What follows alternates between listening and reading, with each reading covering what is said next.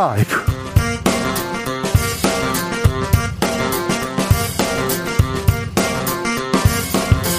2022년 4월 7일 목요일입니다. 안녕하십니까. 주진우입니다. 윤석열 당선인이 5월 10일 취임 즉시 용산에서 직무를 시작하겠다고 밝혔습니다. 국방부는 내일부터 이사 시작합니다. 당장 북한이 다음 주 태양절을 맞아서 핵실험할 수 있다는 얘기 나옵니다. 미국에서 자제하라. 대화하자고도 했는데요.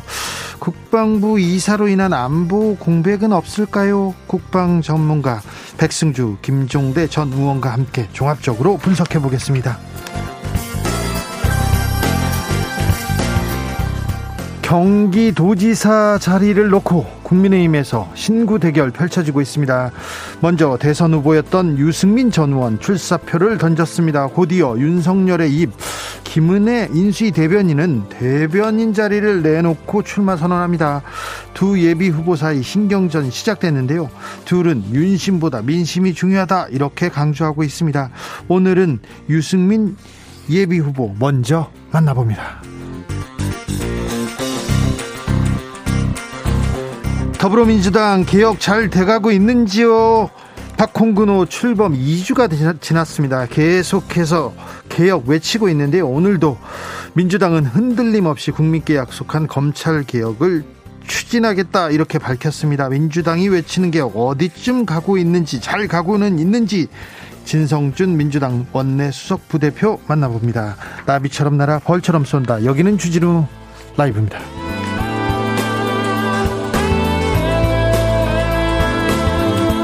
오늘도 자중차에 겸손하고 진정성 있게 여러분과 함께 하겠습니다. 주진우 라이브 어디에서 어떻게 듣고 계신지 주진우 라이브에 바라는 점 있으면 보내주십시오. 봄맞이 100일장도 열어보겠습니다. 주라 이행시 준비해서 받아보겠습니다. 혹시 02로 시작되는 전화 오면 아시죠? 주진우 라이브 잘 듣고 있다고 답해 주시는 거, 네. 그래 주실 거죠? 네. 샵 9730 짧은 문자 50원, 긴 문자는 100원입니다. 콩으로 보내시면 무료입니다. 그럼 주진우 라이브 시작하겠습니다.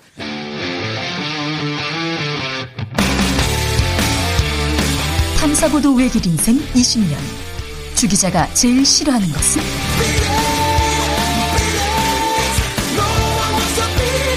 이 세상에서 비리와 부리가 사라지는 그날까지. 오늘도 흔들림 없이 주진우 라이브와 함께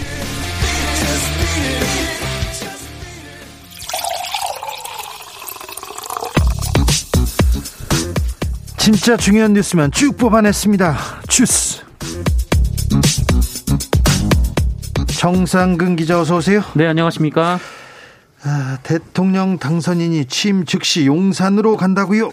네, 인수위 관계자는 오늘 오전 윤석열 대통령 당선인이 오는 5월 10일 취임 즉시 용산 국방부 청사에 마련되는 새 집무실에서 업무를 개시할 수 있다라고 밝혔습니다.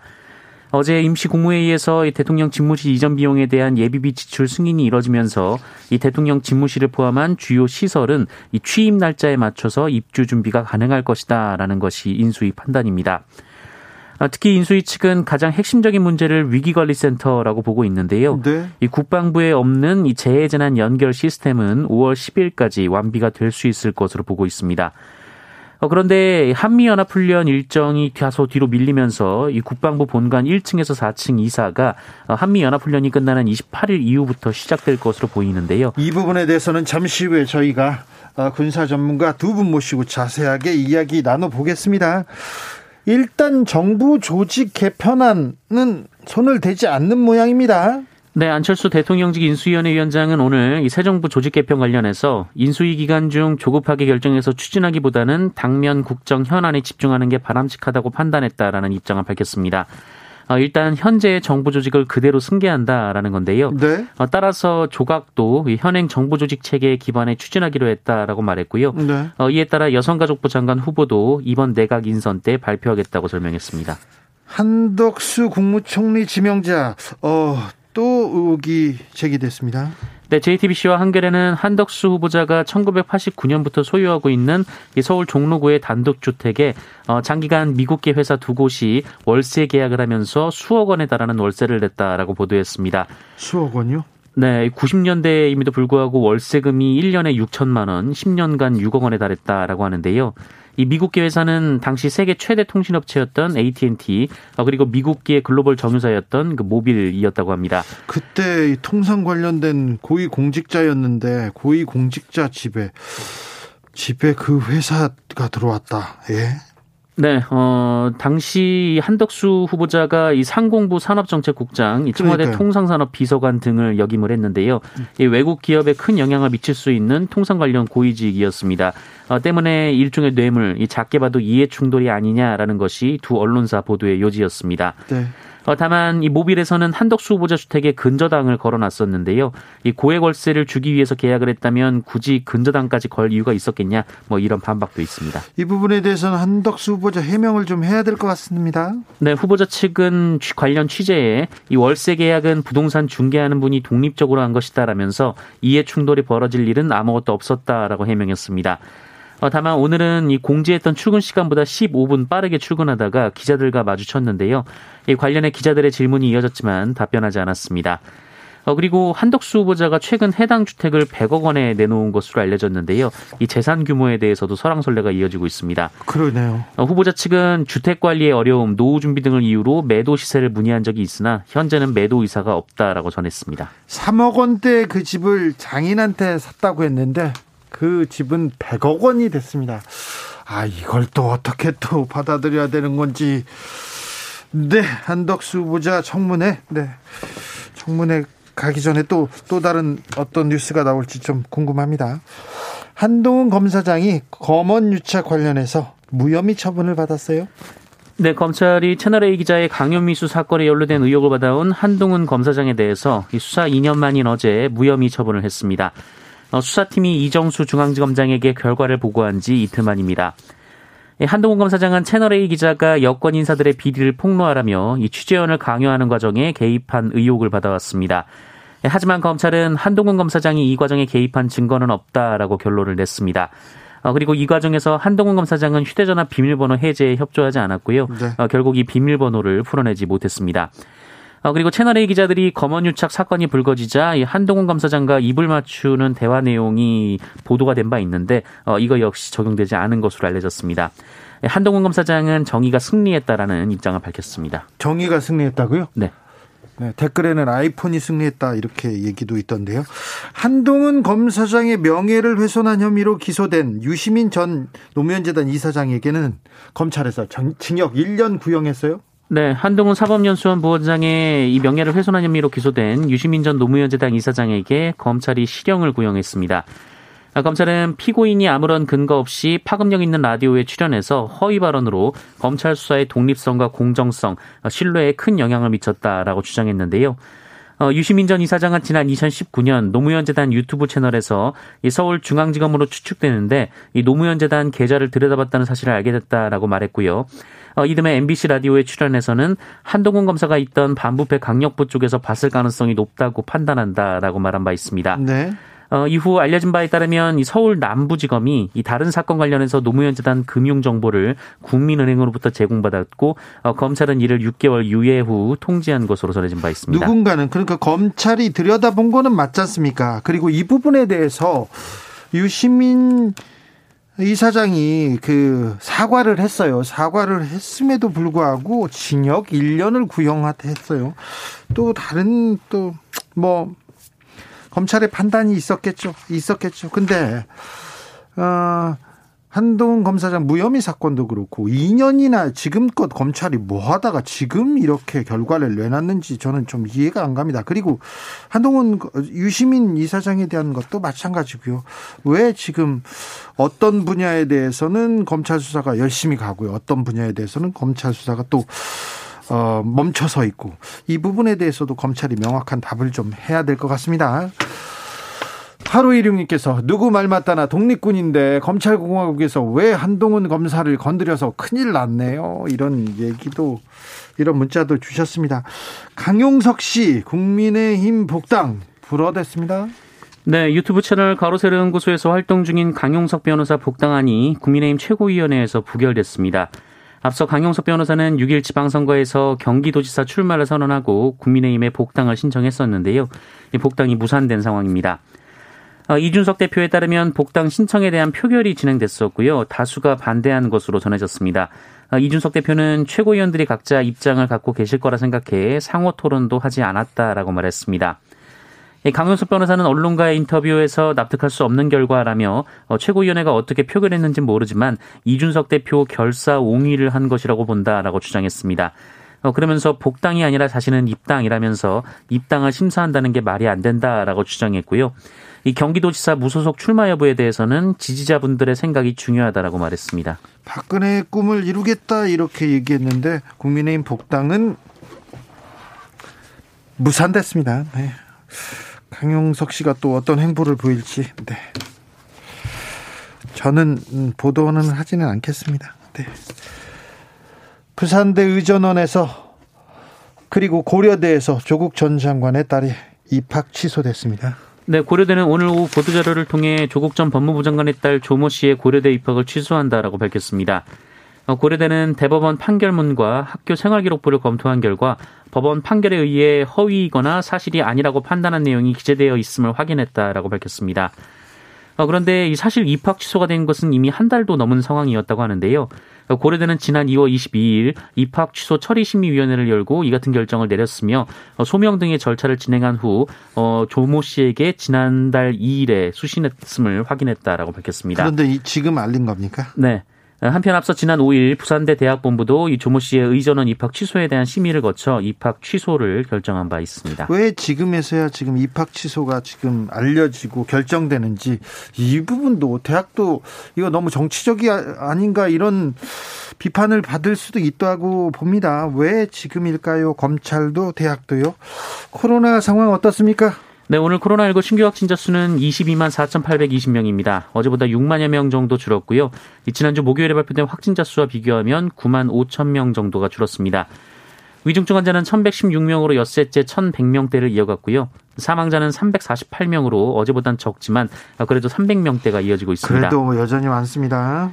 네, 한편 우리 학생들이 이제 곧 중간고사를 치르게 되는데요. 확진된 학생들의 대면 시험 가능성을 두고 정부가 검토에 들어갔습니다. 어, 중앙방역대책본부는 교육부와 교육청에서 확진자 시험 관리에 대한 운영 계획을 마련하고 이 부분에 대한 협의가 이뤄진다면 이 중대본과 방대본에서 협의에 적극적으로 지원할 계획이 있다라고 밝혔습니다. 어, 참고로 현재 국가공무원 시험의 경우 코로나19 확진자들은 별도의 시험장에서 시험에 응시하고 있습니다. 네. 코로나 격리가 없어서 그런지 막혔던 항공길도 조금씩 열리고 있습니다. 네, 정부가 코로나19 이전과 비교하면 9% 수준까지 떨어진 국제선의 운항 규모를 단계적으로 회복시키기로 했습니다. 네. 어, 단계별로 추진이 되는데요. 이 5월과 6월에는 일주일 운항 횟수를 각각 100회씩 늘리고 어, 인천공항에 시간당 도착하는 항공 편수를 최대 20대까지 확대한다라는 계획입니다. 또 2년 전부터 국제선 운항, 운항이 중단됐던 제주공항, 김포공항 등 이 지방공항의 문도 다시 열 계획입니다. 어, 그리고 7월부터는 다달이 일주일 운항 횟수를 300회씩 더 늘리고요. 이 시간당 도착하는 항공편도 30대까지 허용을 합니다. 어, 그렇게 11월에는 50% 이상 회복하는 게 목표인데요.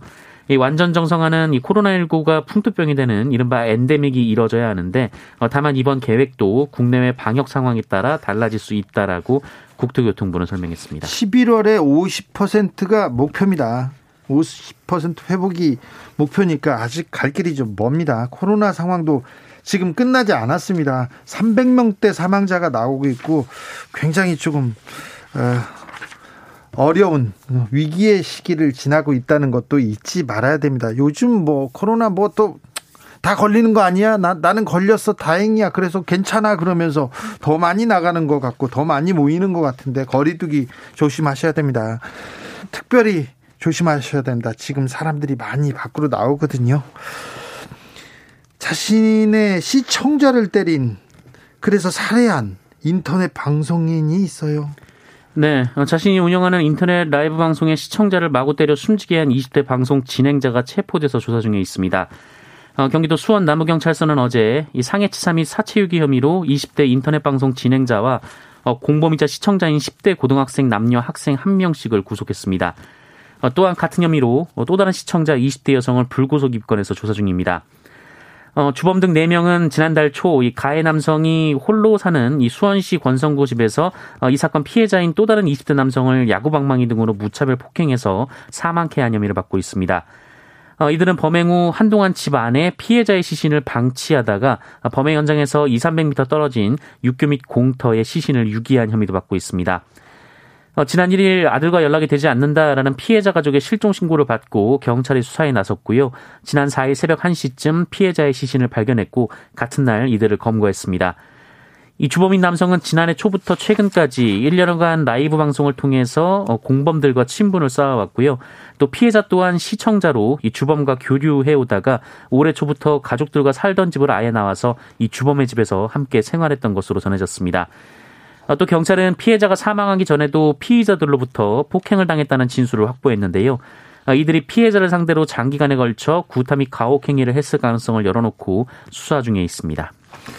과천의 한 건설 현장입니다. 또 과천의 건설 현장입니다. 노동자가 사망하는 사고 발생했습니다.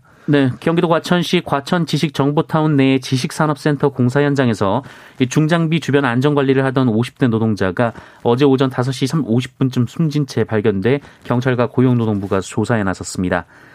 아, 굴삭 운전사가 쓰러져 있는 남성을 발견해서 119에 신고를 했고 곧바로 병원으로 이송됐지만 끝내 숨졌습니다. 아, 경찰은 토사 반출 작업 중 굴삭기 장비와 철골 기둥 사이에 끼어서 변을 당한 것으로 보고 정확한 경위를 조사 중입니다. 사고 당시 목격자나 현장 CCTV는 없었던 것으로 파악됐습니다. 어, 고용노동부는 해당 사업장에 대해 작업 중지 조처를 하고 중대재해처벌법 위반 여부를 조사 중입니다. 이 사고가 발생한 사업장은 공사액 50억 원 이상으로 원청과 하청업체 모두 중대재해처벌법 적용 대상이고요. 특히 이 공사 원청업체는 지난달 13일 서울 종로구 GTX A 노선 509 현장에서 하청업체 노동자 한 명이 사망하는 사고가 발생한 DLENC로 알려졌습니다. DLENC요? 네, 알겠습니다. 주스 정상근 기자 함께했습니다. 감사합니다. 고맙습니다. 1125님께서 부끄러움을 모르는 당당함, 선택적 정의, 내노란불 지겹다. 반성해야 다음이 있어요. 이렇게 얘기하셨습니다. 4397님께서는 정치적 이념을 떠나서 검찰과 법원은 공정하게 기소하고 판단해야 합니다. 이렇게 얘기하셨고요. 0861님, 공정과 상식이 통하는 우리나라 윤 당선인과 그 주변인의 판결은 항상 공정하고 상식적입니다. 뭐라고 하는 분이 공정하지 않고 비상식적입니다. 이런 의견도 주셨습니다. 주라 백일장 이어지고 있습니다. 이지영 님께서 주 주는 대로 먹으라더니 라 라면만 주네 얘기하셨습니다. 라 아, 라. 예. 5476님, 주, 주라이브 사랑해요. 라, 라면보다 더요. 라면보다 더 사랑하는 건 엄청나게 사랑한 건데, 아우, 감사합니다. 어, 네. 라면보다 사랑받기 힘들어요. 네. 9193님, 주, 주식은 떨어졌지만, 주진우, 라 라이브 청취율은 오를 겁니다. 아이고 감사합니다. 네 주식도 올라야 될 텐데 0957님 주 주진우 기자님 라 라비처럼 날아 벌처럼 쏘아주세요. 예 라비처럼 쏘겠습니다. 5728님 주 주기자 이마야 라 라디오만 하지 말고 국민의 어려움도 좀 같이 풀어주라 이 나라 우야고 얘기하는데 지금 라디오에서 지금 열심히 풀고 있습니다. 제가 주진우 라이브를 통해서 이 사회를 좀 밝히려고 열심히 하고 있습니다. 네. 1918님 주 주파수 여기저기 돌려보는 건 헛수고입니다. 라 라디오는 주라를 듣는 게 최고이니 고정하세요 이렇게 얘기했는데 네 감사합니다. 네. 여러분의 여러분의 성원이 네 주진우 라이브를 네. 반짝반짝 빛나게 또 이 자리를 지키게 하고 있습니다. 교통정보센터 다니게 다녀올게요. 이승미 씨.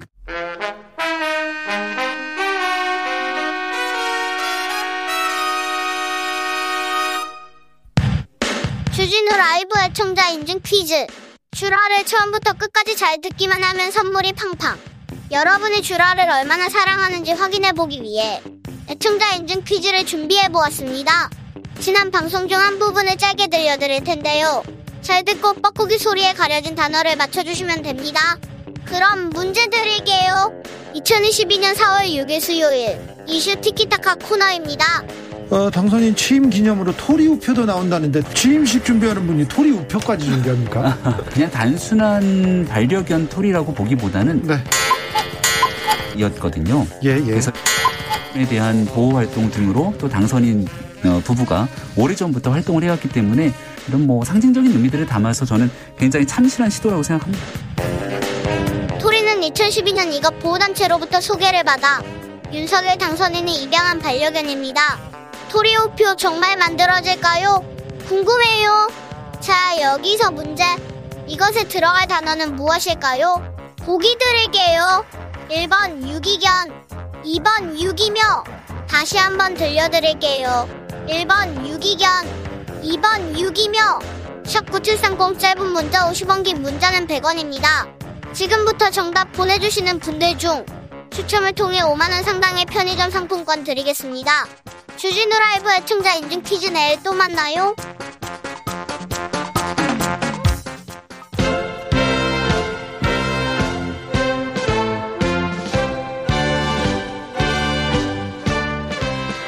윤석열 정부의 국방, 외교, 안보 심층 분석해 보겠습니다. 주진우 라이브 특별 대담 대한민국 이상무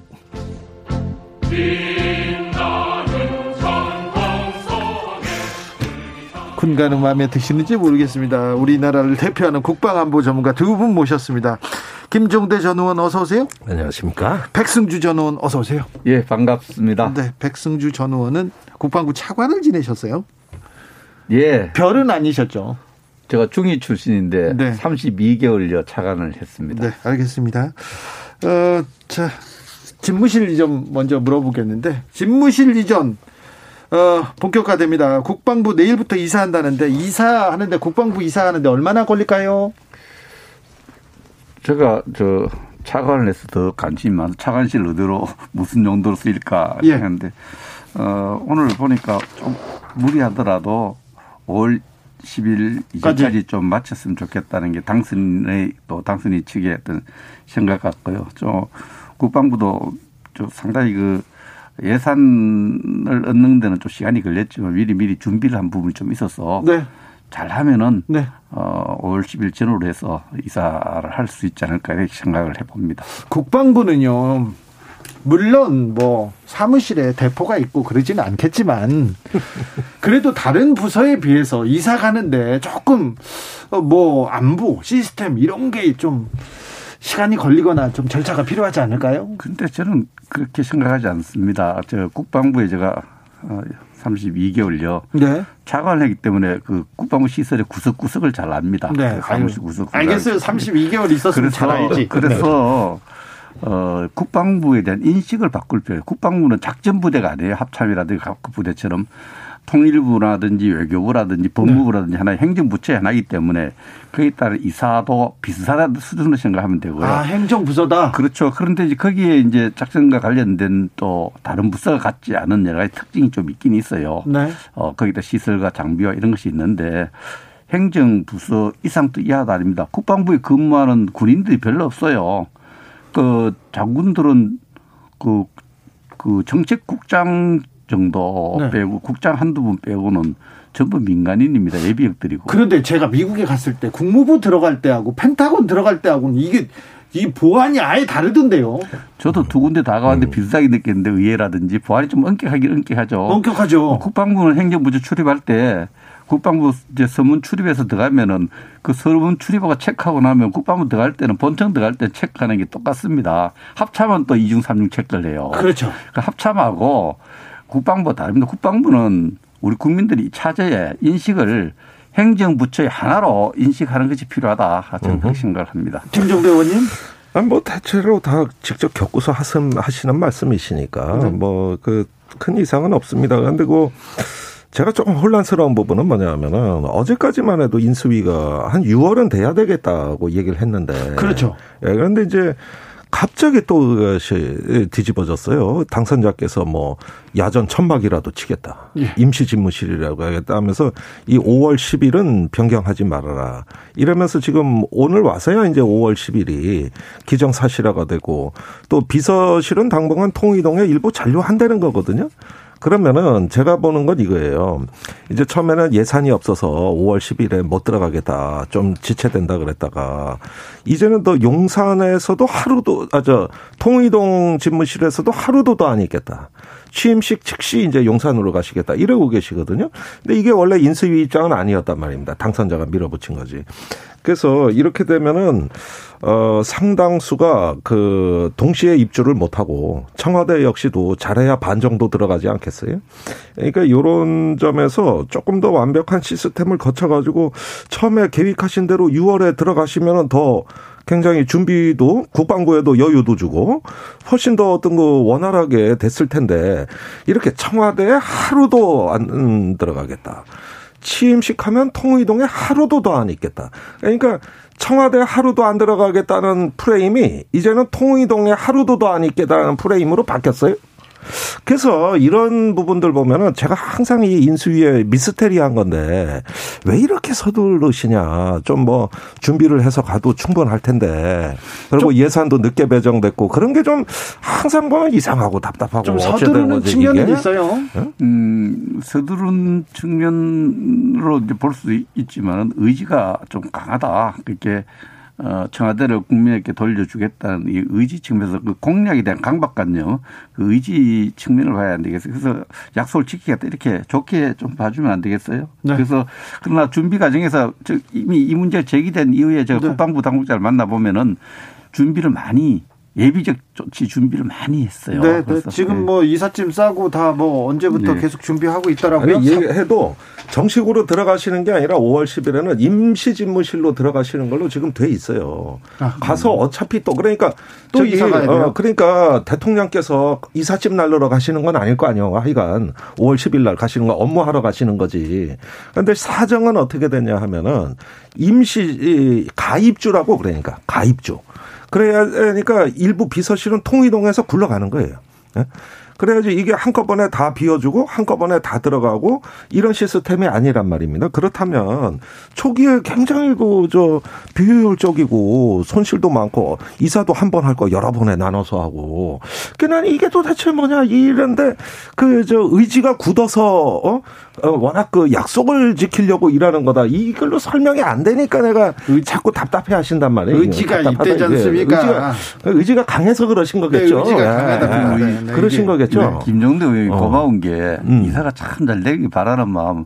음. 우리 이사 지켜보는 입장에서 국민 입장에서 이사 잘 되길 바라는 마음이죠. 네. 잘 네, 그러면 그래. 그래서 이 얘기하지 그러면은 네. 잘 되길 잘 되길 바라는 잘못 되길 바라겠습니까 네. 제가. 3765님께서 아니 근데요 국방부를 옮기는 게 국민과 가까워지는 건가요? 괜히 돈 쓰면서 하필 국방부 자리를 내놓으라는 게 이해가 안 갑니다.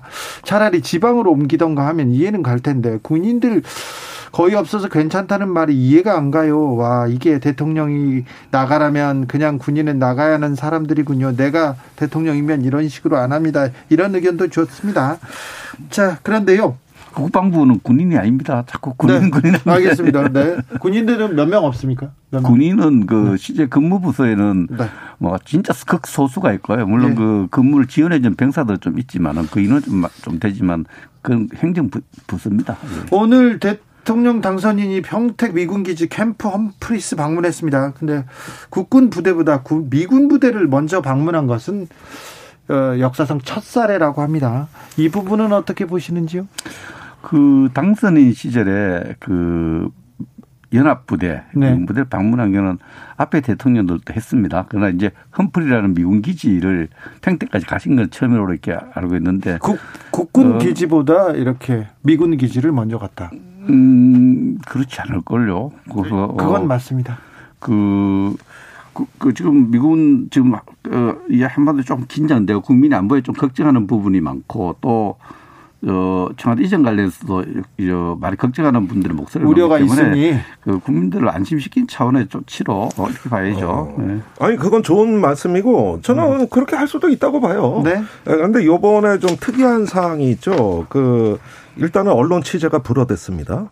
그래가지고 모든 일정이 다 비공개로 처리된 것 같고 그다음에 저기 그 어제 나온 뉴스인데 실제 이게 실행이 됐는지 이게 오픈이 안 돼 있으니까 알 수는 없습니다만은 한 15분 정도 단둘이만 만나자 이런 보도도 나왔단 말이에요.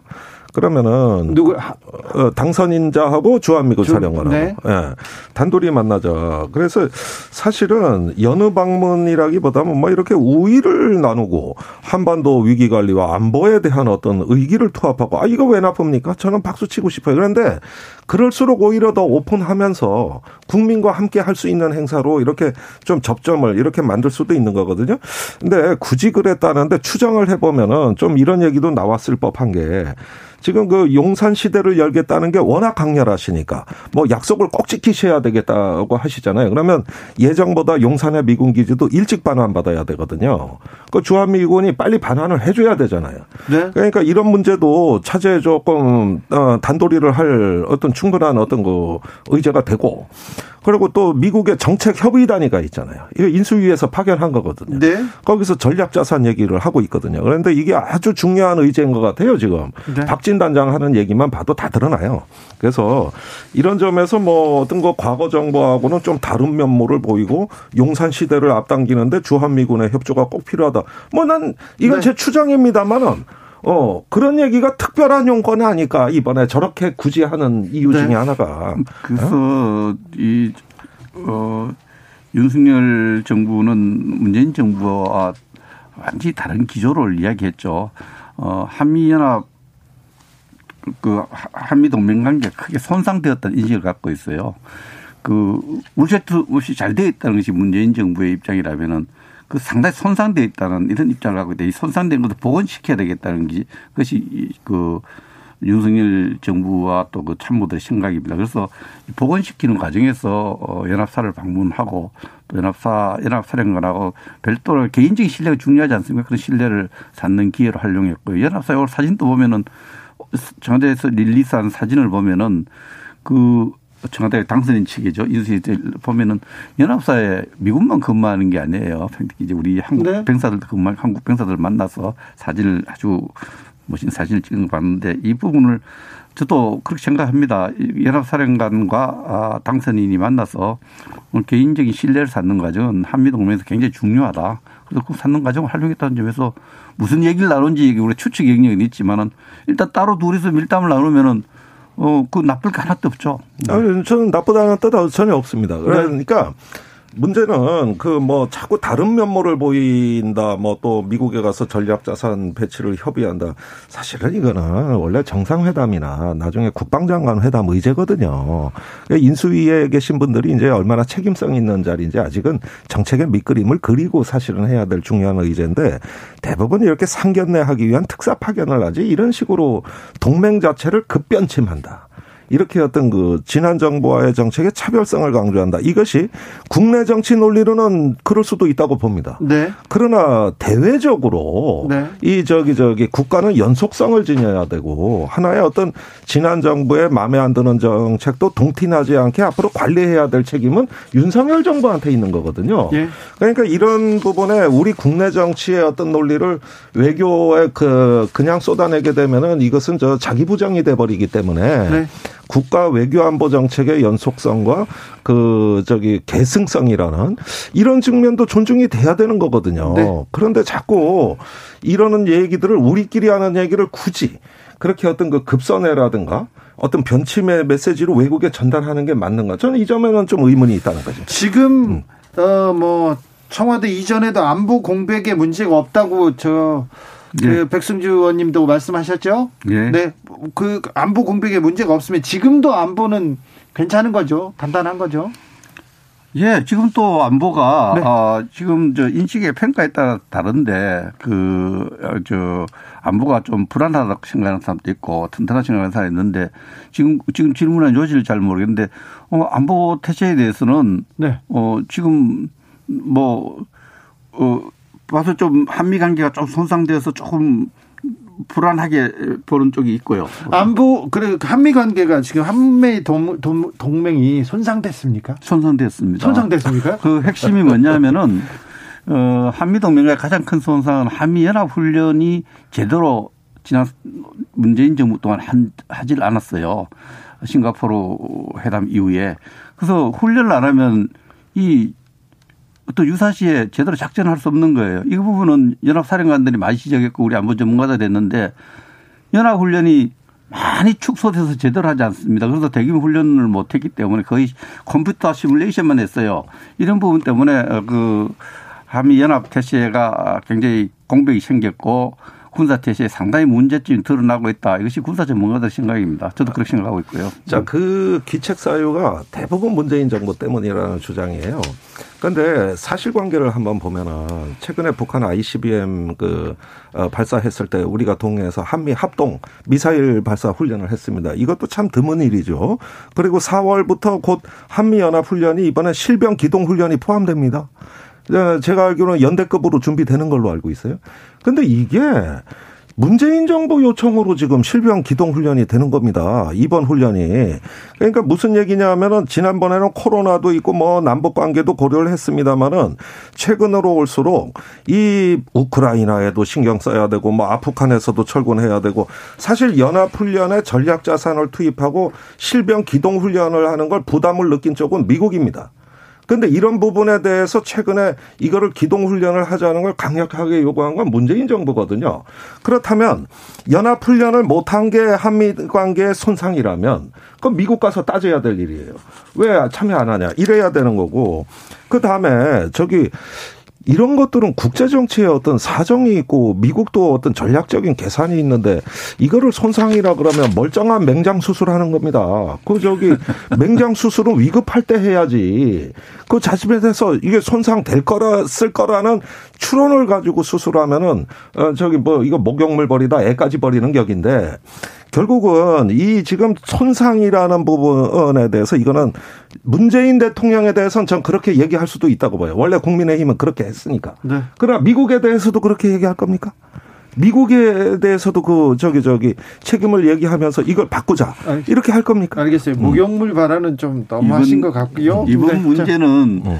어, 한미 정책 회의단이 좀 오버하고 있다 이런 주장은 틀렸다고 봐요. 왜냐하면 이번에 갈 때 명칭 문제에서 고민을 한 걸로 알고 있어요. 그 음. 명칭 문제 특사단이 아니고 정책 협의단이라고 했어요. 정책 협의단 있고 일본 전문가가 포함되어 있어요. 중국 전문가도 들어가 있고 그래서 오늘 실속 있게 가서 특사가 아니고 특사라면 정말 좋죠. 여러 가지 외교적으로 대우도 받고 좋은데 그냥 정책 협의단으로 가서 실용적으로 그 부국무 장관을 만나고 또 안보부 장관 설리번 안보 장관을 만나서 어, 협의를 했는데 거기는 또 표세우라는 또 주한미군 무관을 했던 웨스트포인트라는 장군도 들어있어. 이런 분, 이런 사람들 들어가서 그 한미연합 훈련이 지금까지 축소된 데 대해서 왜 축소됐는가의 과정도 파악할 거고 그것을 음. 바로잡기 위해서는 미국이 해야 될 부분도 있을 거고 우리 정부가 해야 될 부분인데 맞습니다. 전략자산 전개할 때 트럼프가 돈 많이 든다고 그거 좀 줄이라고 한 부분도 있어요. 연합훈련 취소 아, 발표도 아, 트럼프가 한 거예요. 아니, 트럼프 한 어. 부분도 있는데 그런 부분까지 다 파악을 해서 바로잡을 거 바로잡고 해서 한미 연합훈련만큼은 저는 정상적으로 복원시키는 게 맞다. 네. 그렇게 하고 그걸 협의하기 위해서 간 겁니다. 예. 이사일님께서 국방부에 근무하는 사람들 진짜 군인 신분 아닌가요? 진짜 궁금합니다. 알려주세요. 그러는데 군인들은 조금밖에 없고 조금 있고 나머지는 공무원입니까? 아, 두 가지로 이야기를 드릴게요. 그 국방부에 그 근무하는데 우리 병사들이 보면은 병사들은 그, 그 근무단에 가서 병사들이 국방부 근무한 병사들이 있죠. 그러나 국방부에 근무하는 공무원들은 대개 현역 장군이 아니고 네. 현역 장군이 아니고 어 일반 어, 공무원들이다. 알겠습니다. 박진영님께서 문정부 때 주한 미대사도 없을 정도로 사이가 틀어졌잖아. 사실 우리나라가 존재하는 이유가 미국 때문에 살아남은 거잖아. 이렇게 얘기하시는 분도 있습니다. 네. 아니 해리 해리슨 대사 이후로 2년째 지금 대사가 없어요. 네. 예. 그런데 이럴 때그 문재인 정부, 난 사실은 문재인 정부를 제가 변호할 이유가 없는 사람입니다. 저도 비판 많이 하는데, 네. 요거는 좀 알려드리고 싶은 게, 그래도 미국 가서 그 작년 5월에 그 포괄적인 어떤 동맹의 여러 현안을 성사시키면서 그 한반도 특별 그 저 성김대사 네. 이런 특별대사도 임명하고 나름대로는 했거든요. 그런데 미국은 보면은 정권 바뀌면 6개월, 1년 뭐뭐 뭐 중요한 자리 공석으로 놔두는 건 예사일이고 이게 한미 동맹이 중요하지 않아서가 아니라 미국 내 국내 정치입니다. 그렇게 보면은 과거에 그 뭐 우리가 훌륭한 대사들이 많이 거쳐갔습니다마는 지금 마크 대퍼 그 대리 대사죠. 예, 예. 그 사람이 그 저기 저 나름대로 어 저 보니까 저 공석을 충분히 훌륭하게 수행하고 있고 앞으로 새로운 대사가 내정돼서 현 다음 정부하고 잘 협조하시면 되는 거거든요. 근데 이런 거를 자꾸 동맹의 이상 신호로 해석하는 건 좀 과장이다. 네. 너무 과도한 해석이다. 좀 그렇게 봐요. 알겠습니다. 저 백승주 전 의원님, 네. 어, 지금 문재인 정부가 국방비를 많이 늘리고 있죠. 음, 국방비가 수시간 좀 늘었죠. 많이 늘었죠. 예. 네. 그 이제 며칠 전에 또 박수현 청와대 대변인이 국방비에 그 누계 추이를 넣고 어, 네. 국방력 강화에 많이 신경 썼다. 네. 아, 이런 주장을 했죠. 근데 국방비를 늘리는데 이 국방 늘린 국방비를 어디에 사용했는가가 굉장히 중요합니다. 그런데요. 어, 장병 인건비, 복지 굉장히 중요하죠. 네. 인건비에 굉장히 많이 써, 복리, 복지비에 많이 썼어요. 네. 그런데 전력 증강이라고 있습니다. 군, 군- 군사태세 실질 증강되는데 이런 부분은 굉장히 소홀히 했습니다. 소홀히 했고 또 가장 중요한 것이 정신 전력 분야인데 정신 전력 분야에도 많이 우리 병사들의 많은 사람들이 우리 군의 정신 전력 태세가 약화되었다 이렇게 보고 있어요. 아, 정신무장이 안 됐다. 예, 그런 부분들도 어, 많이 지적받고 있습니다. 박근혜 정부 때는 저, 네. 말씀드려야 되는 게. 음.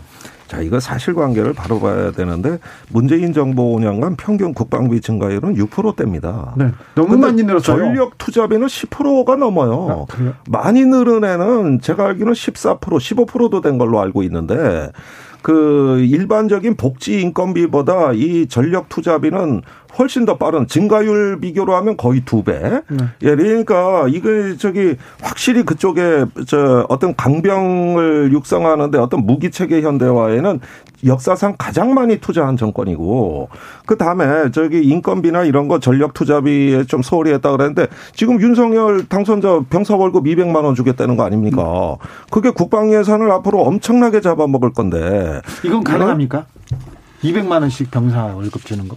이제 저 인수위스도 그렇고 정부가 이제 검토해줘 그 우리 당선인이 200만 원 정도 올리겠다고 했는데 네. 저는 그 이야기를 듣고 그 정책을 다루는 입장에서 우리 병사들 중에 한 200만 원씩 받는 병사 가까운 200만 원 가까이 받는 병사들이 있어요. 그래요. 해외 파병 병사들입니다. 아, 그래요? 해외 병사들이 되게 150만에서 200만, 180만 정도 받죠. 음, 네. 그래서 어 지원자가 많아요. 그러나 그게 그 돈이 어 제가 그 돈을 줬을 때 그 병사들이 그 돈을 어디에 쓰는가를 이렇게 살펴봤어요. 네. 살펴보니까 대개가 우리 경제에 하는데요. 모아와서 등록금 쓰고 차 사고 컴퓨터 사고 부모한테 좀 갖다 주는 사람도 있고 그 200만 원을 주게 되면은 그 돈에 우리 경제에 또 한류 효과 이런 부분도 봐야 되는데 어쨌든 이 부분은 국회하고 긴밀히 협력을 하고 또 다른 계급 구조에서 나는 어떤 위화감 이런 부분도 고려해서 어 정책 설계를 잘 해야 된다고 생각을 합니다. 네. 정신무장 얘기해서 그러는데 박근혜 정부 때 군인들 정신무장 이렇게 외치면서 어 뭐 강조했지 않습니까? 그러면서 사이버 댓글 달으라고 정치 댓글 달으라고 막 그런 거 시켰잖아요. 박근혜 정부 때요? 네. 박근혜 정부가 아니죠. 그 일이 있어- 있어서 조사받은 것은 어, 저, 그 앞정부죠. 아, 이명박? 이 앞정부의 조사인 거고, 우리가 지금 문제 삼는 거는 네. 정신전력이 왜 와야 되느냐. 2019년도에 해상으로 북한 주민들이 넘어왔어요. 넘어 우리 국민이에요. 이 국민들을 강제로 북송한 일이 있었잖아요. 그- 그 문재인 음, 정부. 네. 이걸 보고 우리 병사들이 뭘 생각했겠어요. 아니. 그 고- 남북 공동사무소 북한이 폭파했는데 제대로 네, 항의도 네. 못하지. ICBM 미사일 돌발 발사할 때마다 미상의 발체자라고 애매한 표현을 그 길게 설명하지. 그러니까 병사들이 북한의 도발에 대해서 북한에 대해서 어, 추적 감염 어떤 경기 대비 태세의 어떤 정신적 굉장히 와야 돼 있다 이렇게 봅니다. 아니 그런데 그때 어선이 넘어왔다 그랬는데 그 사람들은 저기 저 10여 명 이상 살해한 그러니까 저 연쇄 살인범입니다. 그것도 해상에서. 아, 증거가 없어요. 그래가지고 아니 그때 다 조사를 해서 이걸 도저히 우리가 사법 처리를 못하니까 북한에 그걸 송환한 걸 비밀리에 한 거를 예결위에 그 무사히 송환했다는 그 저기 정부 당국자의 그 쪽지를 사진으로 찍혀가지고 그래서 세상에 공개된 거고 이거는 우리가 공개를 안 하고 조용하게 그냥 보내버린 거예요. 아니요, 제가 국방위 간사하면서 그 부분을 현장 가서 배도 살펴보고요. 다 했는데 10명 살해할 그 배 크기도 아니고요. 그 배를 10명 살해했다는 16명입니다. 정확하게 16명을 살해하고 넘어왔다고 했는데 그 첩보를 누가 어디로 받았습니까? 북한이 준 첩보를 우리 군 당국이 받아서 거기에 대해 조치를 했다는 건 있을 수 없는 일을 했는 그거 여기까지. 아니, 됐다고. 예, 아, 다음 나 다음 질문이 지금 이건 제가 급해가지고 그래요. 다음 네, 질문. 다음 질문. 남북 문제가 지금 어, 그 부분도 다뤄야 되는데요. 4월 15일이 김일성 생일이죠. 아, 전후해서 추가 도발이 있을 거라 핵실험 있을 거라는 미국의 경고도 있었습니다. 경고도 있었는데 아, 이 부분은 잘 대응하고 있는지 인수위나 윤석열 인수위에서는 지금 잘 지켜보고 있습니까? 그래서 2012년 2월 12일에 박근혜 대통령 인수위 시절에 북한이 핵무기 핵을 핵실험을 실험했죠. 네. 그래서 우리 핵 TF도 인수위에서 만들어 제가 인수위 전문위원으로 있었는데 TF도 만들고 그게 고생했던 기억이 나는데요.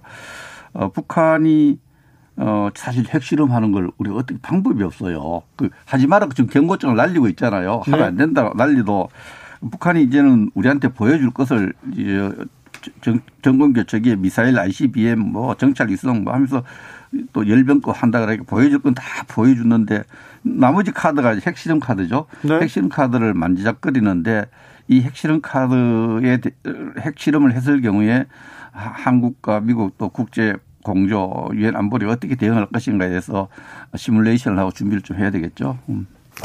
예, 일단은 새 정부가 굉장히 어려운 시기에서 출범하신다. 네. 예, 4.15그 태양절 뭐 김일성 주석 어, 생일이라는 것도 있지만 그 직후에 또 노, 어, 저 인민군 창건 기념일이 24일에 바로 이어지고 어 한미 연합 훈련이 28일 날 종료됩니다. 네. 그러니까 악재는 다 쌓여 있다고 보면 4월이 돼요. 특별히 그렇죠. 네. 그러니까 그 대통령 취임 시까지도 그 분위기는 계속 간다고 봐야 되는 거거든요. 그 최악의 상황에 대비하시는 게 좋겠다. 그리고 이런 상황에서 우선은 그 국방부나 우리 위기관리 제 기능 조직들이 제자리에서 제 역할을 다 할 수 있도록 전후임 정부 간에도 협력이 저는 굉장히 중요하다고. 네. 이게 지금 흐트러지면은 사실 여기서 어떤 정치적인 논란이 촉발되면은 북한에게 굉장히 많은 틈새를 열어주는 거거든요. 네. 근데 지금까지 이게 뭐꼭 누구 잘못이라고는 제가 말하고 싶지는 않습니다만은 이런 어떤 위기 관리 안보 문제 이런 부분에 대해서 과연 선우임 대통령들이 서로 존중하는가. 그 다음에 이런 문제로 다투지 않고 어떤 그 서로 힘을 잠, 어, 저기 합칠 수가 있는가. 저는 미국의 대통령 전후임 그 취임식하고 인수인계할 때 핵가방이 전달되지 않습니까? 네. 그게 안보에 대한 책임의 전달이거든요. 저거 그걸 미국 국민들에게 보여주는 이유가 있을 거다. 예. 예 우리도 좀 뭐 그런 거 교훈으로 좀 받아들여서 예, 적어도 인수위가 또 조금 더 성숙한 모습들 이전하는데 만약에 이런 그 대형 사태가 벌어져가지고 긴급으로 NSC를 개최해야 됩니다. 그러면 그 버스에 다 탈 수는 없잖아요. 전혀 문제 없어요. 문제 없어요? 예, 위기관리센터가 있는데 2000년 초반에 만들어져서 위기관리센터는 상황을 파악해서 보고하는 거예요. 보고를 그 안에서 받아도 되고 밖에서 비행기 안에서 받아도 되고 외국에서 받아도 되고 군대에서 받아서 적절한 조치를 취하면 되거든요. 그런 시스템 완벽하게 갖춰져 있고요. 어, 그런 면에서 위기관리센터라는 이 건물 그, 그 하드웨어가 움직이고 안 움직이는 별 중요 하지 않고 그러나 지금 김, 김종대 의원이 지적을 좋은 지적을 했어요. 어, 문 대통령과 우리 당선인께서 이 안보뿐만 모든 국정 분야에 정말 있는 그대로 인수인계를 진짜 완벽하게 해야 됩니다. 완벽해서 어, 그렇게 해야 된다고 생각하고 특히 안보 분야, 어, 이 위기 대응 분야는 막 그날 영시를 기준으로 해서 그러니까 보고를 적절하게 보고받을 수 있고 거기 조치할 수 있는 시스템이 완벽하게 연속돼야 되죠. 그 그럼 당연히 그렇게 할 겁니다. 네. 아니 뭐 그렇게 많이 준비하신다니까 저도 뭐 일단 믿어보겠습니다만은 어, 이 위기 관리라든가 국군 통수의 이양 절차라든가 이걸 어떻게 국민들에게 보여주는 거는 이번에 대단히 중요한 메시지라는 거. 그런데 지금까지 뭐 점령군이냐 아니냐 협조하는 거 아니냐 발목 잡는 거 아니냐 심지어는 대선 불복하는 거 아니냐 이런 것들로 한 시간의 반을 낭비했다고 저는 생각해요. 그 정치인 이제는 예. 정치인과 예. 주변 사람들이 정치 공채 때문이지 실질적으로 됐어야 되겠습니다. 아니, 만나지도 않았잖아요. 그러니까 뭐라 예. 하는 게 만났잖아요. 네, 그리고 국가안전보장회의 그 NSC 얘기인데요. 그 차량에서 하냐 위기관리센터에서 하냐 이 부분은 시스템이 다 돼 있다 하지만은 전 당선자의 말 그대로 되돌려 드려야 된다고 생각해요. 장소가 의식을 지배합니다. 사실 그 통신만 되는 어떤 야외에서 하는 것과 모든 데이터와 시스템이 갖춰지고 숙달된 전문 요원들이 평소에 발전시킨 위기관리 연습과 대응 매뉴얼을 충분하게 숙지한 사람들이 풍부하게 갖춰진 거는 그 장소 차이는 분명히 존재한다. 네. 박근혜 대통령 보십시오. 관저에서 7시간 사라지고 저기 저기 오전에 배가 침몰했는데 오후 2시에 다 구조했다는 보고 받고 계셨어요. 이러는 부분들이 과연 있는 시스템도 제대로 작동해서 제자리에서 그 역할을 하는 모습은 국민들한테 굉장히 중요한 모습, 메시지거든요. 네. 그러면서 버스면 어떠냐 이 부분은 좀 부족하다. 김종대 네, 그거는 조금 더 내가 존경하는 안보 네. 전문가인데 정치 4년 하시더니 뻑하면 박근혜 대통령 뭐 이런 이야기가 정치 공세하는데 그거 하지 말고 안보 분야만 이렇게 딱 이거 아니 그, 스탠드 그, 하자고 뭐. 그게 재난은 안보 아닙니까? 여기서 예. 그건 안보 아니에요. 사람이 죽고 시민은 보호해야 돼요. 김종대, 백승주 두분 감사합니다. 감사합니다. 4월 아, 북한이 위험천만한 도발 없기를 바래봅니다.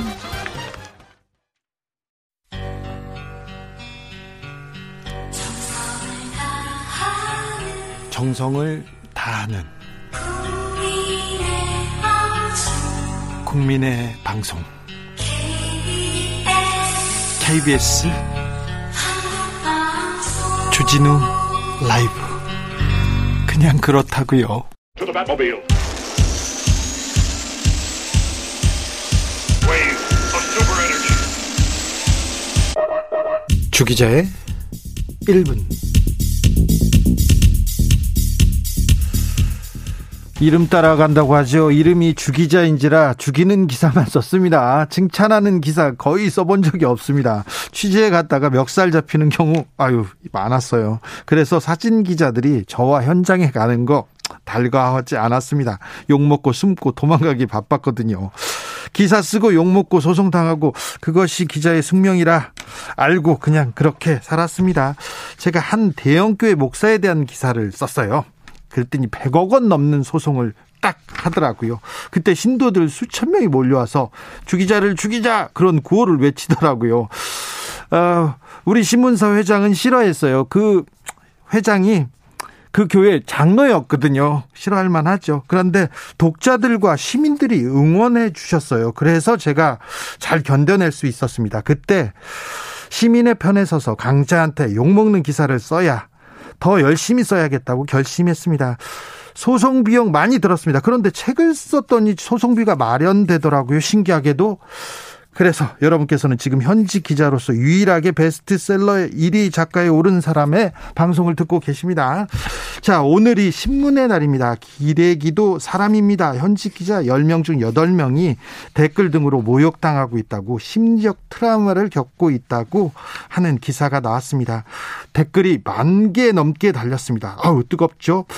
기사 읽는 국민들 트라우마가 더 심하다. 사람답게 기사를 써라. 슬리퍼 후드티 그만 좀 칭찬해라. 언론이 권력의 감시견이 아니라 애완견이다.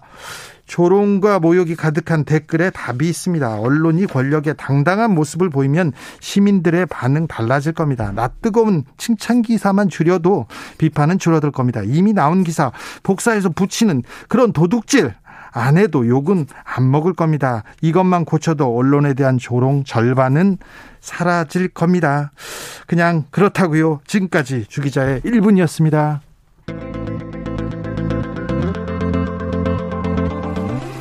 켈리 클락슨 스트롱거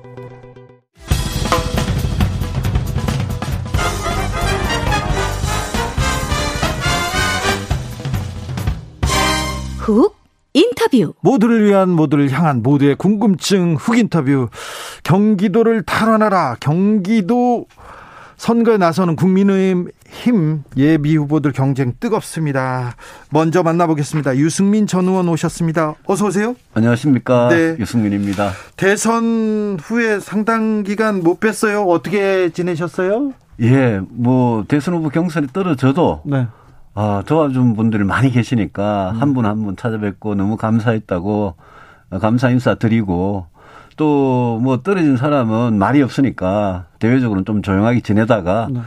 대선이 치열하게 이제 시작되면서 윤석열 후보 국- 국민의힘 후보니까 지지 선언하고 유세도 도와주고 그렇게 지내 지냈습니다. 네.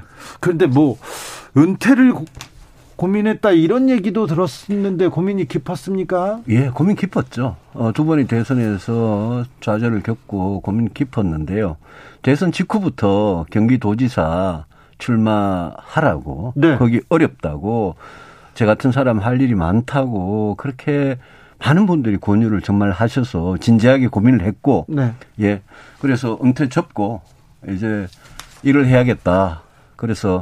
출마하게 됐습니다. 네. 유승민 하면 대구의 자랑, 대구의 희망 이런 얘기 많이 들었는데 경기도라니요. 대구에서 서운하다고 하겠는데요. 대구의 자랑은 경기도 오면 안 됩니까? 저는 어떻게 보면 어려운 데를 찾아왔습니다. 네. 그래서 제가 어, 무슨 쉬운 곳을 찾아서 그렇게 간 게 아니기 때문에 네. 어, 이해해 주셨으면 좋겠고 제보고 자꾸 연고가 없다 그러는데 어 제가 뭐 정치를 하면서 오랫동안 하면서 경기도 북쪽 끝에서 서쪽 끝에서 동쪽 끝까지 남쪽 끝까지 안 가본 데 없고요. 경기도에 대해서 어, 많이 어 알고 있고 출마 선을 하기 전부터 그리고 저는 연고가 없다는 게 연고라는 게 지연 학연 혈연인데 네. 연고가 없다는 게 오히려 저는 장점이라고 생각합니다. 경기도가 아, 도정을 정말 깨끗하고 바르게 해야 될 그런 과제를 지금 떠안고 있지 않습니까? 네. 경기도 하면 자꾸 무슨 뭐 대장동 생각나고 법인카드 생각나고 이러면 안 되지 않습니까? 그거는 경기도민의 자존심과 관련된 문제이기 때문에 저는 정말 이번에는 깨끗하고 바르게 할 그런 도지사가 필요한 그런 경기도라고 생각하고 도전합니다. 경기도는 뭐 대한민국의 핵심이라고 볼 수도 있고요. 그리고 작은 대한민국이라고도 볼 수 있습니다. 크고 또 경제도. 예. 경제 이것도 뭐 넓고 그래서 예. 그래서 아주 이거 여기는 좀 실력 있는 능력 있는 사람이 와야 된다. 경기도 사람들이 그렇게 생각하고 보고 있거든요. 예. 그래서 뭐 유승민을 부르기도 한 겁니다. 예. 그런데 그런데 어 여기 견제가 만만치 않습니다. 우선 당내 견제가 만만치 않습니다. 예. 어, 당선인의 입 그러니까 인수위에서 대변인을 하던 김은혜 의원이 갑자기 출마 선언했어요. 어, 예. 어떤 느낌인가요?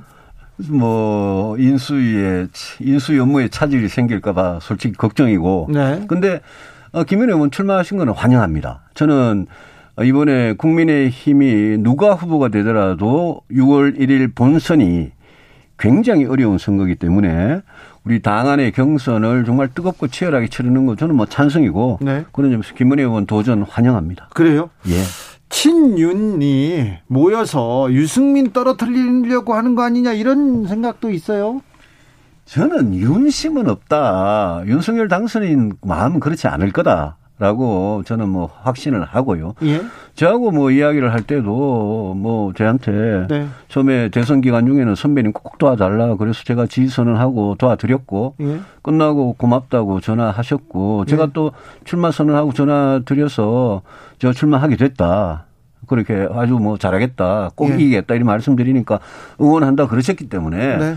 윤석열 당선인의 마음은 아닌데 소위 그, 어, 주변에서 윤핵관이라는 분들이 어, 정말 이렇게 줄 세우기나 뭐 이런 거를 강요하고 그런다면 그런 부분은 조금 자중하시는 게 좋겠다. 오히려 당선인한테 누가 될 수도 있겠다. 네. 그런 생각이 듭니다. 네. 또 다른 도전자가 있습니다. 강용석 변호사. 박근혜 꿈을 이루겠다 이렇게 얘기하던데. 어, 그분에 대해서 뭐 우리 국민의 힘 오늘 복당이 안 돼가지고 네. 그래서 제가 뭐 특별히 드릴 말씀은 없습니다. 근데 이게 윤심, 박심, 또 민주당에서는 명심 이러면서 이제 누구의 마음을 자꾸 이렇게 파는 거. 네. 그거보다는 뭐 제일 중요한 거는 경기 도민들 민심이니까. 예. 뭐 저도 저는 뭐 유승민이니까 저는 유심이죠, 유심. 네. 예. 그런데 자기가 정치하는 사람은 정말 중심을 잡고 확신을 가지고 도민들께 진정성을 가지고 직접 호소를 드려야지. 네. 뭐 누구의 이렇게 마음을 팔아서 등, 등에 업고 그렇게 정치하는 거는 도민들께서 조금 자존심이 상하는 문제라고 생각합니다. 그렇죠. 뭐 본인의 능력과 그렇죠. 실력으로 승부해야죠. 예. 네, 맞습니다. 유심히 보겠습니다. 네. 고맙습니다.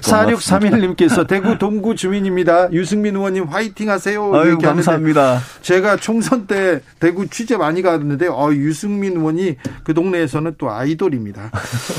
그런데요, 전임 이재명 경기도지사가 네네. 성남에서 경기도에서 네. 굉장히 그 지지를 받았어요. 지지를 그렇습니다. 받았고 예. 여- 행정가로서 또 예. 능력도 예. 또 보여줬지 않습니까? 예? 그렇습니다. 굉장히 그 코로나 사태 때나 네. 또 여러 가지 일선 행정에서 아주 판단이 빠르고 네. 또 행동력이 뒷받침이 되고 저는 그런 부분은 굉장히 뭐 배울 점이라고 생각을 합니다. 네. 다만 이재명 지사께서 지사 시절에 했던 정책 중에는 제가 도지사가 되면 그거는 또 좀 고쳐야 될 점이 굉장히 많다. 네. 특히 주택 문제, 예. 교통 문제 이런 거 해결 못한 거, 예. 일자리도 민간 기업이 만드는 좋은 일자리 많이 만들어야 되는데 네. 그러지 못했던 거, 또 복지하면서 너무 재정을 생각 안 하고 복지를 무원칙하게 했던 그런 부분들, 그런 부분들은 저는 뭐 개선해 나갈 생각입니다. 네. 3282님께서 유승민 의원님 윤석열 정권 이루시느라고 수고하셨습니다. 경제 전문가로서 경기도를 희망의 지역으로 저는 지금 경기 북부 파주에 살고 있습니다. 예. 경기 경기 북부 너무 낙후되어 있습니다. 자, 유승민이 꼭 그렇게 하겠습니다. 고맙습니다. 네, 유승민이 경기도에 가면 어떤 예. 게 달라집니까? 일단 경기도가 깨끗하고 바르게 모든 네. 일을 하겠습니다. 네.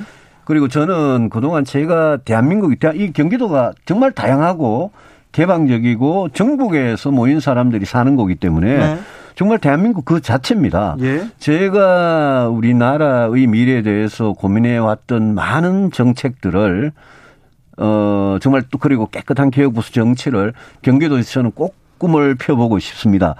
어, 경기도민들께서 정말 아 도지사 잘 뽑아서 경기도가 살기 좋은 최고의 경기도가 됐다 이런 말을 들을 수 있도록 네. 제가 꼭 예, 잘하겠습니다. 3984님께서 유승민 의원은 경제부총리, 경제총리로 가셔야 되는 거 아닌가요? 아쉽습니다. 이런 의견 연락이 없었습니다. 아, 그래요? 예. 아, 좋은 카드인데. 인수위에서 연락 안 왔습니까? 안 왔습니다. 아, 네. 예. 음, 어, 당선인의 그 활동, 그리고 네. 인수위의 방향은 어떻다고 보십니까? 어, 저는 그, 그, 좀 조심스럽긴 한데, 당선인 시절에 또 정권 초반에 네. 이 국민들의 지지를 얻는 게 제일 중요합니다. 네. 그래야 새 정부가 일을 할 수 있습니다. 그렇죠. 특히 지금 민주당 쪽에서 이제 야당이 될 쪽에서 네.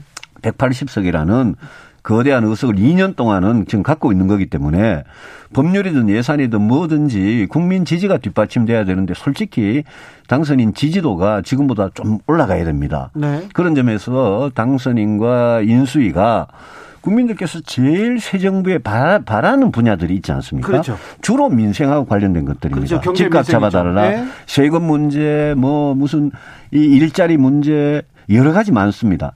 그런 부분에 좀 집중적으로 이제 새로운 대안을 해법을 제시하면 네. 저는 민심이 분명히 새 정부한테 올 거라고 생각하고 지금 아직도 인수위가 진행 중이잖아요. 예. 그러니까 뭐 여러 가지 총리 인사부터 시작해서 인사가 쭉 발표가 되고 있고 또 이제 5월 초가 되면 당선인께서 직접 나서서 새 정부의 국정 방향에 대해서 발표를 할 거거든요. 네. 인수위를 마무리하면서 네. 그때 한번 한번 봐주시면 네. 저는 그때쯤이면 좀 상당히 국민 지지를 받을 수 있는 그런 새로운 개혁 방안들이 좀 나왔으면 좋겠다. 네. 그런 기대를 가지고 있죠.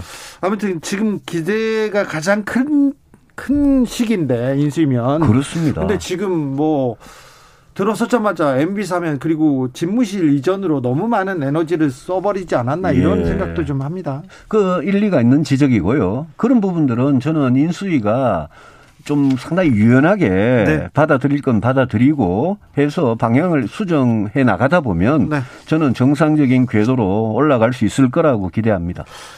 어, 한덕수 총리 후보자는 또 어떻게 생각하세요? 아, 저 경제, 산업, 통상 또 심지어 외교까지 어, 김대중 노무현 정권에서부터 굉장히 요직을 네. 많이 하셨던 분이고 국정 전반에 대해서 아마 아주 해박한 그런 지식과 지혜가 있을 거라고 기대를 합니다. 저는 잘된 인사라고 봤는데 이제 검증 과정에 들어가다 보니까 이런저런 이야기들이 나오는데 네. 아, 본인이 아마 잘 해명을 국민들한테 하셔야 될 부분이라고 생각하고 예. 당초에 저는 뭐 민주당에서 총리 인준에 큰 문제가 없겠구나 이렇게 생각했는데 네. 조금 두고 보시죠, 그거는. 예. 그렇죠. 공직 생각을 안 하셨는지 고문하시면서 돈을 너무 많이 받으셨어요? 예, 그 부분은 그 아마 정확한 해명이 필요한 부분 같습니다. 그만큼 기여를 하셨는지 네. 그게 국무총리라는 정말 이 아주 중요한 공직을 하기에 어, 결정적인 어떤 결격 사유가 되려는지 네. 그런 부분은 조금 지켜봐야 되겠습니다. 알겠습니다. 아무튼 18억 원이 뭐 국민 감정이 또 있고 그렇습니다. 또 임대 수익 6억 원도 어 이거 뭐야 예. 이렇게 생각할 테니 예. 이 부분은 좀 인수위에서도 좀 잘 헤아려야 될 것 같아요. 그, 예. 네. 예. 음, 0912님께서 저는 국힘 싫어합니다. 민주당 지지하고. 하지만 유승민 의원님 지지합니다. 원내대표 감사합니다. 시절 명연설 기억합니다. 그리고 경기도민으로서도 기대하겠습니다.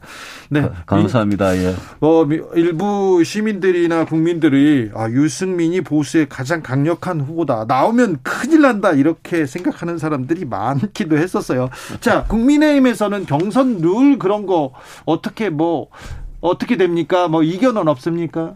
저는 선수고 심판들 정하는 대로 무- 무조건 따를 겁니다. 당장 내일 아침부터 어, 경기도지사 예비 후보들 네. 공천관리위원회 면접이 있습니다. 네. 오전에 거기 뭐 가서 면접에 응할 거고 아마 지금 그 이 경선의 시한과 네.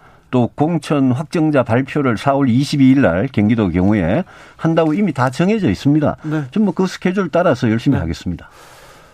유승민도 면접 봐야 됩니까? 어, 당연하죠. 아, 그렇습니까? 예. 룰대로요? 예, 당연히. 알겠습니다. 어, 민주당 후보들에 대해서는 어떻게 보십니까? 좋은 후보들이고 잘 아는 분도 그 중에 계시고요. 네. 어, 조정식 후보, 아, 조정식 그 의원님 같은 네. 경우에는 어, 옛날에 같이 일도 했었고요. 네.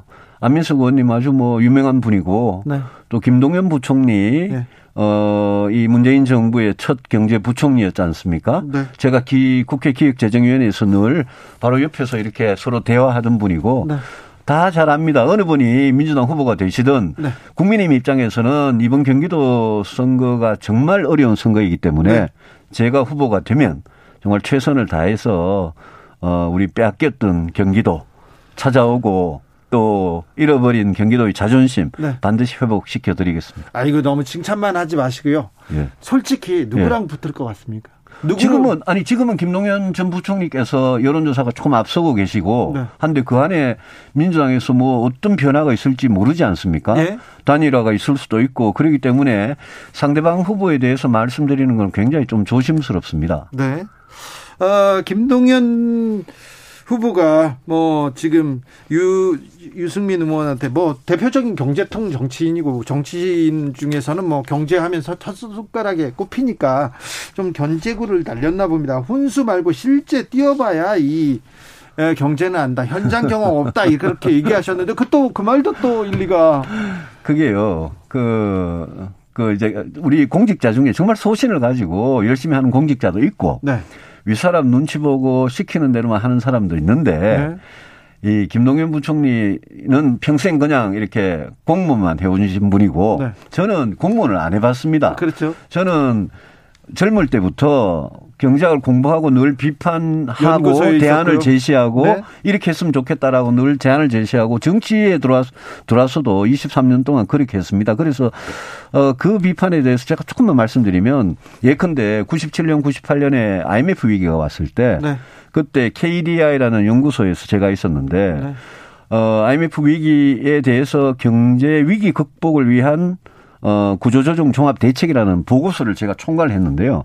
그런 보고서는 김대중 정부에서 뭐 거의 그대로 채택이 되고 IMF나 월, 어, 그 세계은행 같은 데에서 굉장히 격찬을 했던 보고서입니다. 그래서 그 이제 우리 김노현 부총리께서 제가 이제 앞으로 만약 후보 대 후보로 붙으면 치열한 토론을 통해서 이제 그 저한테 대한 그런 공격 같은데 제가 충분히 설명을 드릴 수 있도록 하겠습니다. 알겠습니다. 그 보고서는 관과도 언론계에서도 굉장히 유명했습니다. 아, 그거 아십니까? 그럼요. 저도 아, 읽었죠. 아, 예, 예. 8576님, 저도 진보지만 유승민 같은 분은 좋아하는데 안타깝습니다. 이번에도 윤핵감 땜씨 얘기한 어, 무슨 소리세요? 유승민의 경쟁력 어 만만치 않을 거리요. 지켜보시죠. 어떻게 되는지. 제가 제가 그런 걱정이 기 우였다는 거를 증명해 보이겠습니다. 네. 지금까지 경기도지사 예비 후보 유승민 전 의원이었습니다. 감사합니다. 감사합니다. 교통정보센터 다녀오겠습니다. 이승미 씨. 정치 피로, 사건 사고로 인한 피로, 고달픈 일상에서 오는 피로. 오늘 시사하셨습니까? 경험해 보세요. 들은 날과 안 들은 날의 차이. 여러분의 피로를 날려줄 저녁 한 끼 시사. 추진우 라이브. 훅 인터뷰 이어가겠습니다. 이번에는 민주당 상황 살펴보겠습니다. 대선 패배 후 민주당 반성하겠다, 쇄신하겠다, 다시 일어서겠다.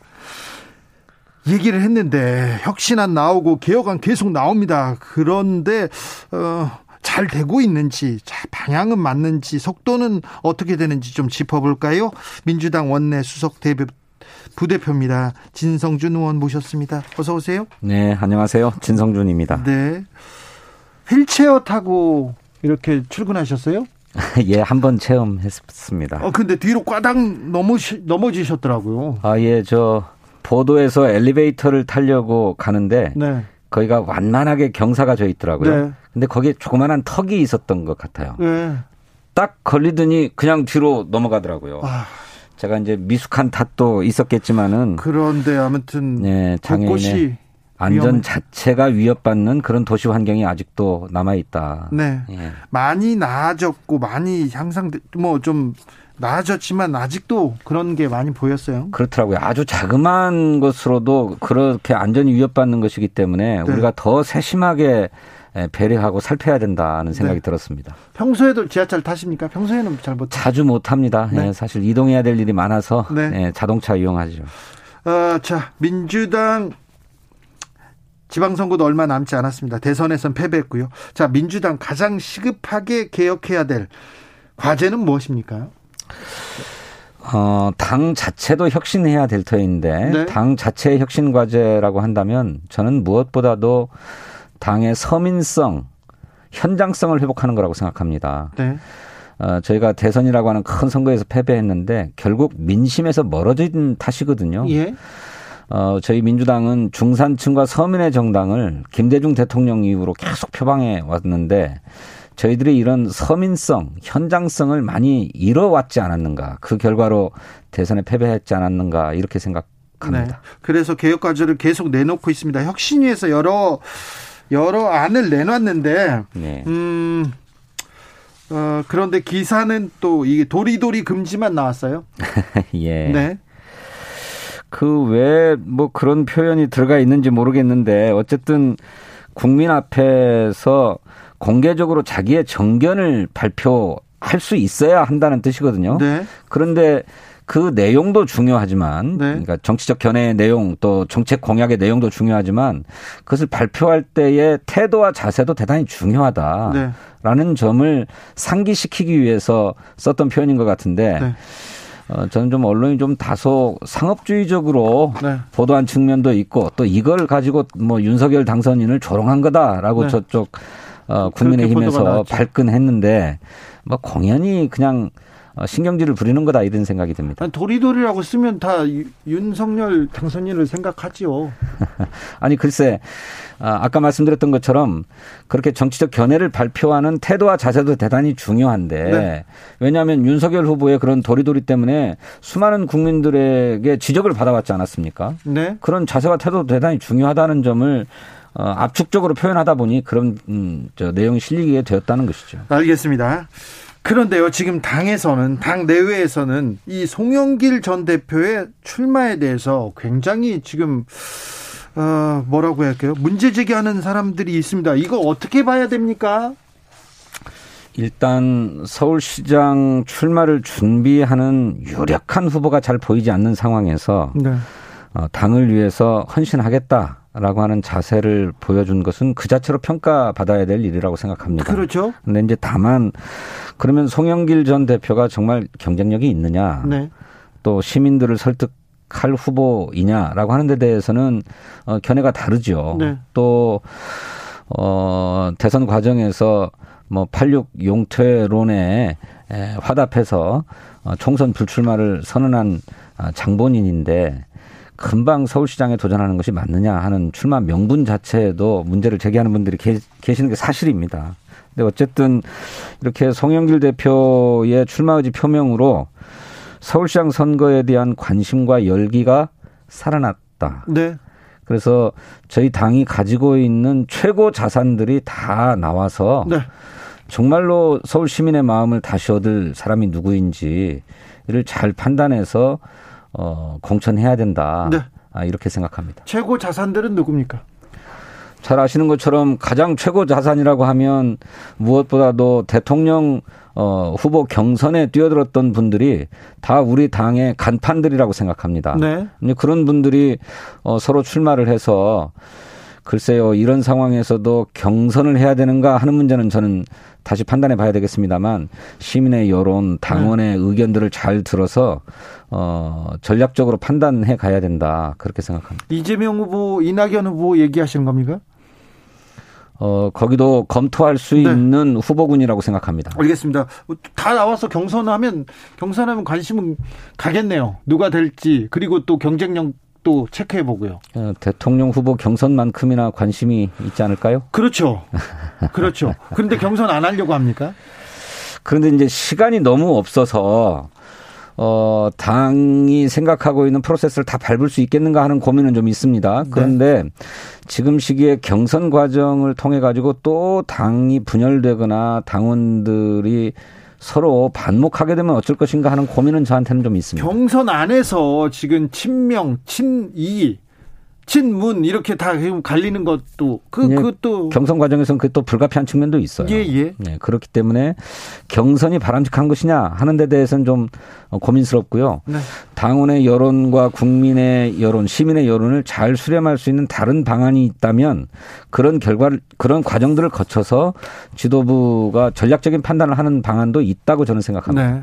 아무튼 서울시장 구도가 어떻게 짜지느냐에 따라서 이 지방선거 판도가 다 달라지고 향후 전국도 달라질 거니까. 예, 서울시장 후보 굉장히 중요하죠. 중요합니다. 8977님 같은 편이라도 네 밥그릇 넘, 넘겨보면 으르르릉 이거 고쳐야 지방선거 전망 밝습니다. 얘기합니다. 0388님은 진성준 잘한다. 나도 정치권에서 휠체어 체험 한번 해보라고 정말 건의하고 싶었는데 정말 잘했어요. 얘기합니다. 8094님이 구시대적인 민주당 버리고 다시 시작해야 됩니다. 겁 많은 분들은 뒤로 가고요. 물러나고 지금은 젊은 피로 나가야 할 때입니다. 얘기하는데 민주당에서 또 젊은 피 어, 많이 이렇게 이번에 어, 지방선거에 나오고 그럴까요? 최대한 많이 공천하려고 당의 공천 룰, 경선 룰, 뭐 이런 것을 다 손봤습니다. 그렇습니까? 예, 그, 이제 얼마나 많이 준비되어 있느냐와는 별개로 지금 뛰고 있는 젊은 피들에게는 최대한 기회를 많이 드리고 네. 또 어, 젊은 청년으로서 갖고 있는 핸디캡을 어, 극복하게 하기 위해서 과감하게 가산점도 드리고 또 필요하면 전략 공천도 하고 하는 방안들을 어, 10분 강구했다 하는 말씀 드리겠습니다. 네. 더불어민주당이 정치개혁하겠다고 계속 외쳤습니다. 지금도 외치고 있는데, 어, 농성도 하고 있습니까? 이거는, 네. 아니, 민주당이 그냥 정치 개혁하겠다고 하고 마음 먹고 그냥 하면 되지. 왜 농성하고 있습니까?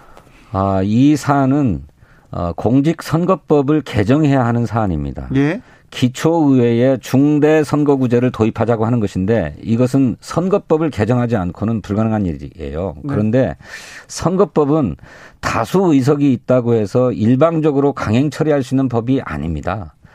그것도 다른 법과 똑같은 거 아니냐 이렇게 생각하실 수 있- 있을지 모르지만 형식적인 측면에서야 똑같은 법이죠. 하지만 게임의 룰, 네. 경기의 규칙을 정하는 법인 만큼 여야의 합의가 굉장히 중요하고 네. 이렇게 여야의 합의를 어겨서 일방적으로 처리하려는 어, 헌정사에서 극히 찾아보기가 어렵습니다. 알겠습니다. 한두 번이었을까요? 알겠습니다. 예, 민주당이 정치개혁 의지는 있는 거죠. 물론입니다. 그렇죠. 예. 소선구제, 다당제, 뭐 다당제로 가서 이제 어 그 조금 힘이 약한 당도 이렇게 정치에 나설 수 있도록 하겠다 이렇게 얘기했었는데 의지 있는 거죠. 그렇습니다. 정치의 다원주의, 다원성을 어떻게 실현하고 보장할 것이냐 하는 문제인데 네. 여러 가지 방안이 있겠지만 지금은 당장 비례대표 의원을 많이 늘릴 수 없는 조건이기 때문에 지역구에서 선출하는 후보자의 수를 어, 다수로 하자. 네. 3명 내지 5명까지 한꺼번에 뽑을 수 있도록 하자. 이렇게 저희들이 제안하고 있는 상황입니다. 네. 각종 개혁 입법도 속도를 냅니까? 검찰 개혁에 대해서는 아 지금까지 뭐고 뭐 하고 있다가 이- 지금까지 뭐 하고 있다가 한 달 만에 또 검찰 개혁안 낸다고 하냐 이런 또 반론도 있어요. 저희들이 그간에 172석, 뭐 180여석에 가까운 의석으로 의회 독재를 해와지 않았냐라고 하는 지적과 비판에 시달려 왔습니다. 그것 때문에 정말 필요한 법안들도 그런 비판을 의식해서 어, 강행하지 못하고 네. 또 더구나 대통령 선거라고 하는 큰 선거를 앞두고 있어서 저희들이 조금 미루었던 측면이 있는데 이제는 어, 그런 걸 볼 때가 아니다. 대통령의 퇴임이 얼마 남지 않았고 또 어, 그런 사유 때문에 자꾸 중요한 개혁 법안들을 처리를 미루게 되면 어느 세월에 하겠는가라고 하는 지적과 비판이 있기 때문에 네. 이번에는 어떻게든 성과를 내야 되지 않느냐 이렇게 생각하고 있습니다. 대장동 특검도 합니까? 대장동 특검도 추진해야 된다고 생각하고 있습니다. 하지만 이 문제는 여야의 이해가 첨예하게 걸려 있는 문제이기 때문에 마지막 순간까지 합의를 이루- 이루도록 노력해야죠. 알겠습니다. 어제 이정현 새누리당 대표 전 대표가 민주당이 긴 터널에 있는 것 같다. 입구에 서 있다 하면서 민주당을 걱정하더라고요. 아, 민주당이 어떻게 될 것인지 좀 걱정하는 지지자들도 많아요. 그렇습니다. 지금 상황으로 이 지방선거 이길 수 있겠어? 그리고 계속 끌려가는 거 아니야? 이렇게 걱정하는 사람들이 많은데 그런 분들한테 한마디 해주십시오.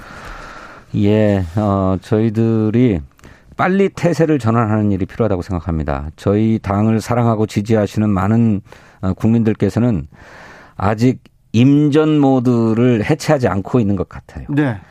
예, 그래서 저희 당도 빨리 태세를 정비해서 이렇게 국민에게 부응한 아까 말씀드렸던 것처럼 서민성과 현장성을 회복해서 어 민주당의 에, 뭐 역동성 이런 것들을 다시 회복해야만 아, 된다라고 생각하고 그런 혁신을 위해서 최선을 다하고 있다는 말씀드리겠습니다. 국민들이 모르는 노력 지금 정치권에서 민주당에서 열심히 하고 있는 거죠. 그렇습니다. 네. 믿어도 되는 거죠. 예, 믿어주시기 바랍니다. 알겠습니다. 말씀 잘 들었습니다. 진성준 민주당 수석 원내 수석 부대표였습니다. 감사합니다. 네, 감사합니다.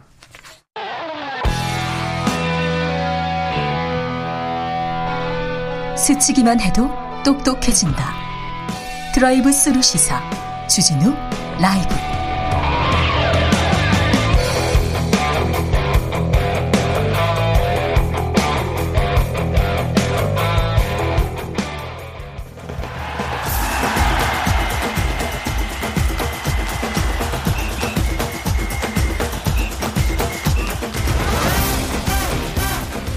월드컵이 다가온다. 2002년 신화를 다시 한번 어게인 2002년 골의 맛.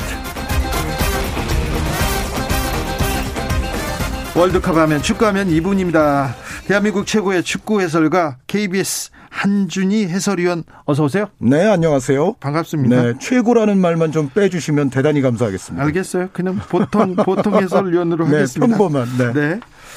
아, 지방선거는 어떻게 보고 계십니까? 어, 지방선거는 좀 전에도 이제 정치 얘기를 들었지만 네. 일단 더불어민주당 쪽의 서울시장 후보가 어떻게 될 것이냐. 네. 아, 이것이 굉장히 또 중요한 포인트가 될것 그렇죠. 같아요. 거기에서 시작될 네. 것 같아요. 그러니까 어, 싸움을 하더라도 네. 이게 예를 들어 뭐 패한다 손 치더라도 네. 어, 이재명 후보는 예를 들어 이번에 에, 패했어도 잘 싸운 선거 아니겠어요? 예. 그런 것처럼 민주당도 뭔가 좋은 싸움이 될 수 있는 후보가 필요하지 않겠나. 네. 서울시장 선거에서. 왜 서울이 중요합니까? 아, 서울은 중요하죠. 네. 왜 서울이 안 중요하겠습니까, 그럼? 그렇죠. 당연히 중요하죠. 알겠습니다. 네. 네. 야구도 개막했는데 야구는 초반 어떻습니까? 어, 야구는 생각보다는 롯데 자이언츠가 선전하고 있다.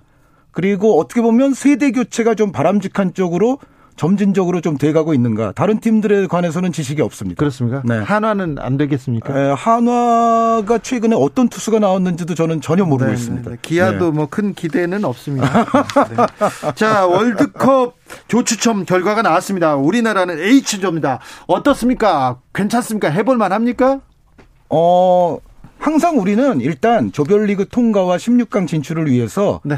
도전해야 되는 그렇습니다. 극, 예, 극복해야만 되는 그런 입장이고요. 네 팀 중에 전력상으로는 최 약하다. 이렇게 볼 수도 있어요. 당장은 최약은 아닌 것 같습니다. 그래요? 아, 그러니까 어, 일부 ESPN 같은 아주 어, 수준이 있는 웹사이트에서도 네. 우리를 가나를 제치고 심지어 우루과이를 제치고 올라갈 수 있는 2위 후보로 지목한 평론가들도 있거든요. 저도 ESPN 그거 찾아봤는데 네네. 이 사람들이 정확하게 분석했나 이렇게 좀 걱정이 되던데요. 아, 그런데 이제 제가 평소에 애용하는 사이트 가운데 하나이고요. 네. 거기 이제 참여하는 필진들이 상당히 수준이 있어요. 그렇죠. 그런데 그 사람들이 왜 이제 그런 이야기를 하느냐면은 우리 조는 포르투갈이 됐건 우루과이가 됐건 우리 대표팀이 됐건 가나가 됐건 1, 2, 3, 4 포트의 포트 간 전력 격차가 그렇게 크지 않다. 그렇죠. 예, 그래서 어떤 팀이든 다른 팀을 잡을 수 있는 여지가 충분히 있고 거기서 대한민국이 오히려 살아남을 수 있다는 예측을 하는 거거든요. 네. 그러니까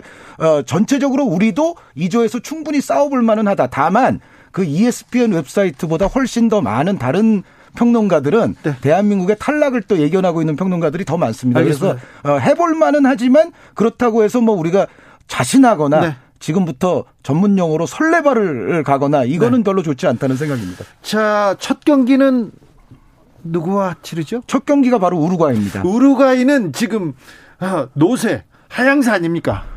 일부 선수들이 그렇습니다만 그 네. 대신 또 좋은 젊은 선수들이 있거든요. 아, 그렇죠. 러니까 우루과이는 지금 세대 교체에 어느 정도 성공을 하고 있고 예를 들어 네.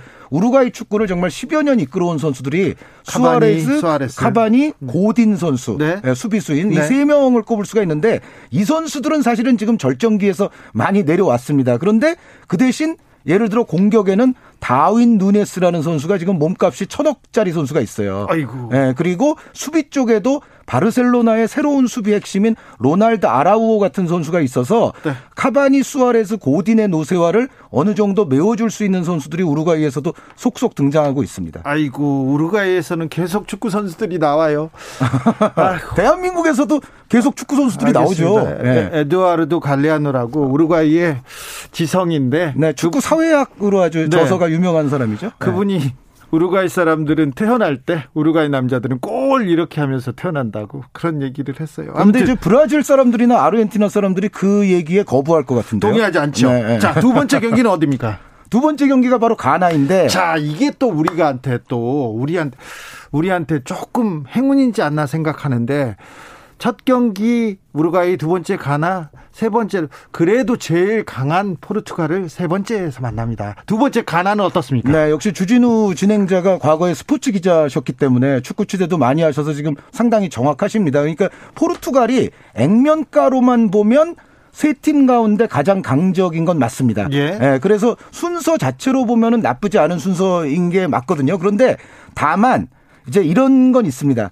포르투갈이라고 해서 과연 그 앞에 두 경기를 일단 다 잡을 것인가가 어, 하나가 이제 관건이고 예. 그리고 이제 포르투갈이 설사 앞에 두 경기를 잡는다 손 치더라도 세 번째 경기에서 이제 로테이션을 좀 가동을 할 텐데 그럴 경우에 과연 포르투갈의 벤치 멤버들이 약한가?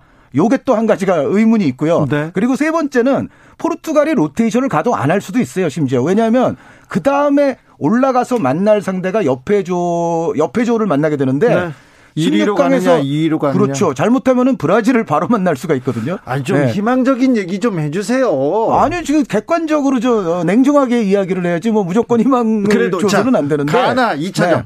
가나는 이제 사실은 우루과이나 포르투갈에 비해서는 11월에 갔을 때 변화가 가장 많을 수도 있는 팀이에요. 네. 그러니까 요즘 이제 언론들에서도 지금 대체로 지적들을 하고 있습니다만 가나의 혈통을 지닌 선수들 네. 혹은 가나 가계를 지닌 선수들을 지금 귀화. 네, 이제 뭐 귀화라는 표현을 쓸 수도 있고 어떻게 보면 이제 국가대표를 선택하게 만드는 거죠. 그러니까 예. 가나 쪽을 선택하게 만들어서 그 선수들 한 네다섯 명이 만약에 추가가 된 멤버로서 11월 월드컵에 임하게 된다면 지금 예선을 통과했을 때의 가나보다는 액면가 멤버는 한결 더 좋아진다고 볼 수가 있습니다. 세 번째 경기는 포르투갈입니다. 호날두의 포르투갈. 네, 네. 호날두 말고도 스타들이 즐비합니다. 굉장히 즐비한데 다만 이 포르투갈이 그럼에도 불구하고 유럽 지역에서 플레이오프까지 쳐져서 굉장히 간신히 올라왔잖아요. 예. 그 가장 큰 이유는 포르투갈의 현재 페르난도 산투스 감독이 오랫동안 지휘봉을 잡고 있으면서 유로 우승도 차지하고 아주 업적은 많이 남겼는데 최근의 어떤 축구 트렌드에 잘 부응하지는 못하고 있어요. 그래서 포르투갈이 보유한 그 많은 공격 재능들의 능력을 100% 발휘시키지를 못합니다. 그래서 약간은 좀 멤버에 비해서는 어 왜 이렇게 좀 그렇죠. 답답하지 이런 경기들을 많이 하죠. 멤버는 더 강해졌는데 전력은 약해졌어요. 팀으로는 조금 멤버에 비해서는 별로다. 그렇죠. 어, 이렇게 말씀드릴 수 있는데 그렇다 손 치더라도 포르투갈이 보유한 그 정말 일곱 여덟 명의 그 공격 재능들을 하나하나 보면 우리와의 경기에서 언제고 한 방을 터트릴 수 있다는 거는 또 틀림없는 사실인 것 같아요. 아무튼 독일을 만나거나 프랑스를 만난 것보다는 포르투갈 만난 게 반갑습니다. 어, 그렇죠. 네. 특히 그 스페인과 독일이 같은 조에 어우, 스페인. 들어갔을 때 이 스페인과 독일은 저도 요즘 이제 뭐 그 두 나라 경기들을 저도 근자에 중계들을 했지만 현재 폼이 굉장히 좋습니다. 아유, 네. 그리고 세대 교체도 네. 잘했어. 그렇죠. 젊은 유망주들이 또 많은 팀들이에요. 그래서 네. 우리가 우리가 4년 전에 독일도 이겨봤는데 뭐 겁나겠어? 그렇게 아유. 생각하면 그거는 오해입니다. 그러니까 그렇죠. 그 당시 레브 감독 말기의 독일과 지금 한지 플릭 감독의 독일은 다른 팀이라고 봐야 되거든요. 네. 어, 그리고 스페인도 마찬가지여서 과연 여기 이제 3포트에서 누가 속할 것인가 또 4포트에서 누가 속할 것인가가 지구촌의 그 당시에 초미의 관심사였는데 우리도 사실 속할 수 있었잖아요. 네. 그렇죠. 근데 거기에 이제 일본이 들어간 거죠. 그렇죠. 아이고, 네. 네. 일본보다 좋은 성적을 거두면 됩니다. 5526님께서 H조에서 우리가 상대하기 가장 어려운 팀이 어디입니까? 액면가 전력으로는 포르투갈인데 네, 네. 저는 포르투갈과 우루과이가 거의 대등하게 까다롭지 않나라는 생각입니다. 네. 우루과이가 워낙에 끈끈하고 네. 단단하고 한 방이 있고 애국적이에요. 그 매국적. 네. 이 여기에 또 방점을 찍어야 되는데 우루과이는요 국가 대항전에 진짜 목숨을 걸고 뛰어요. 아까 그 축구 사회학 그 갈레아노 저자의 네. 저술도 말씀해 주셨지만 어 우루과이는 자신들이 갖고 있는 전력보다도 그 애국심과 투쟁심이 결부될 때는 네. 좀더 좋은 성적을 낼 수가 있는 팀이거든요. 항상 네. 1회 월드컵 우승팀이 어디야? 막 그 얘기 하지 않습니까? 네. 우루과이입니다. 1950년에도 또 우승했었습니다. 네. 네. 3215님께서 가나 우루과이는 이겨야죠. 이렇게 얘기하는데. 어, 이기겠죠? 이겨야죠. 네. 어, 저도 그래야만 한다고 생각을 하는데 네. 에, 뭐 역으로 그런데 우루과이나 가나 입장에서도 대한민국을 이기려 하는 거고 무조건 이겨야 네, 월드컵은 한 경기 한 경기가 매우 소중한 모든 팀에게 결승전과도 같아서 네. 우리가 뭐 너무 속단할 필요는 없을 것 같습니다. 월드컵의 계절은 6월이었어요. 6월입니다. 그런데 이번 월드컵은 11월에 중동 카타르에서 펼쳐집니다.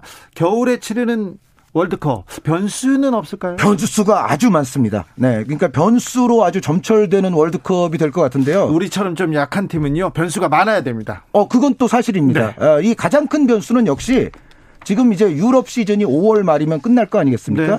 근데 8월 초쯤에는 다시 시작을 해요. 네. 그래서 유럽의 예를 들어 잉글랜드 리그, 스페인 리그 이런 데가 월드컵 시작하기 한 열흘 전까지 네. 리그를 하고 들어옵니다. 그렇죠.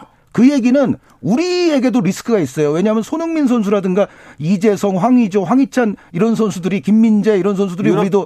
네, 이른바 유럽파들이기 때문에 우리도 리스크가 있지만 소위 우승 후보라 하는 팀들도 사실 더 많죠. 네, 11월 초나 이럴 때 리그에서 예를 들어 부상자들이 나오거나 하면은 이번에는 해결 가능하지가 않아요. 네. 바로 그냥 한 일주일 있다가 월드컵을 들어와야 되기 때문에 그 당시에 선수들의 컨디션, 폼이 어느 정도가 되느냐가 모든 나라들에게 공이 중요합니다. 네. 예전에 전두환 전 대통령은 축구를 너무 좋아해가지고 네, 네. 국가대표 경기 어, 하프타임에 중 중간에 후반전 시작하기 전에 전화해가지고 전술 지시하고 그랬잖아요. 그 특히 이제 박종환 감독과의 교분이 네. 유명하죠. 그렇죠. 네, 네, 네. 봉투도 많이 주시고. 아, 이런 이야기를 해도 되는 겁니까? 뭐 어때요? 아, 네. 제가 여기서는 저 주진우 진행자와 처음이라서. 네, 알겠습니다. 그런데 뭐 윤석열 당선인이 뭐 이 월드컵이나 축구의 변수가 되지는 않겠죠? 어, 윤석열 당선인의 당선과 예. 뭐 청와대 이전 이런 거는 변수가 별로 되지 않을 것 같습니다. 알겠습니다. 네, 네, 네. 중요합니다. 네. 이 주인님께서 가나 잡고 포르투갈하고 우루과이는 해볼만 하겠네요. 전력 10분 발휘 전제하면요. 그렇죠? 어, 그렇죠. 어, 네. 그런데 다만 이제 그 가나가 조직적으로는 좀 문제가 있을지 모르지만 지금 이른바 그 귀화시키려는 선수들이 다 가세했을 때는 재능적으로는 가나도 우리가 이제 경시하기 어려운 강적이 된다. 이렇게 말씀은 드리고 싶습니다. 다 가지는 않겠지요. 뭐 그럴까요? 갈 수도 모르죠. 어, 네. 그러니까 한 뭐 70%가 갈지 80%가 갈지. 네. 네. 어, 이번 저 예선전에서 손흥민이 보여준 어우 그 뭐라고 해야 되나요? 그 힘, 그다음 능력, 어 그- 굉장했습니다. 네, 손흥민 선수가 뭐 대표팀 경기 끝나고 인터뷰도 그렇게 했습니다만 기자들이 물었거든요. 네.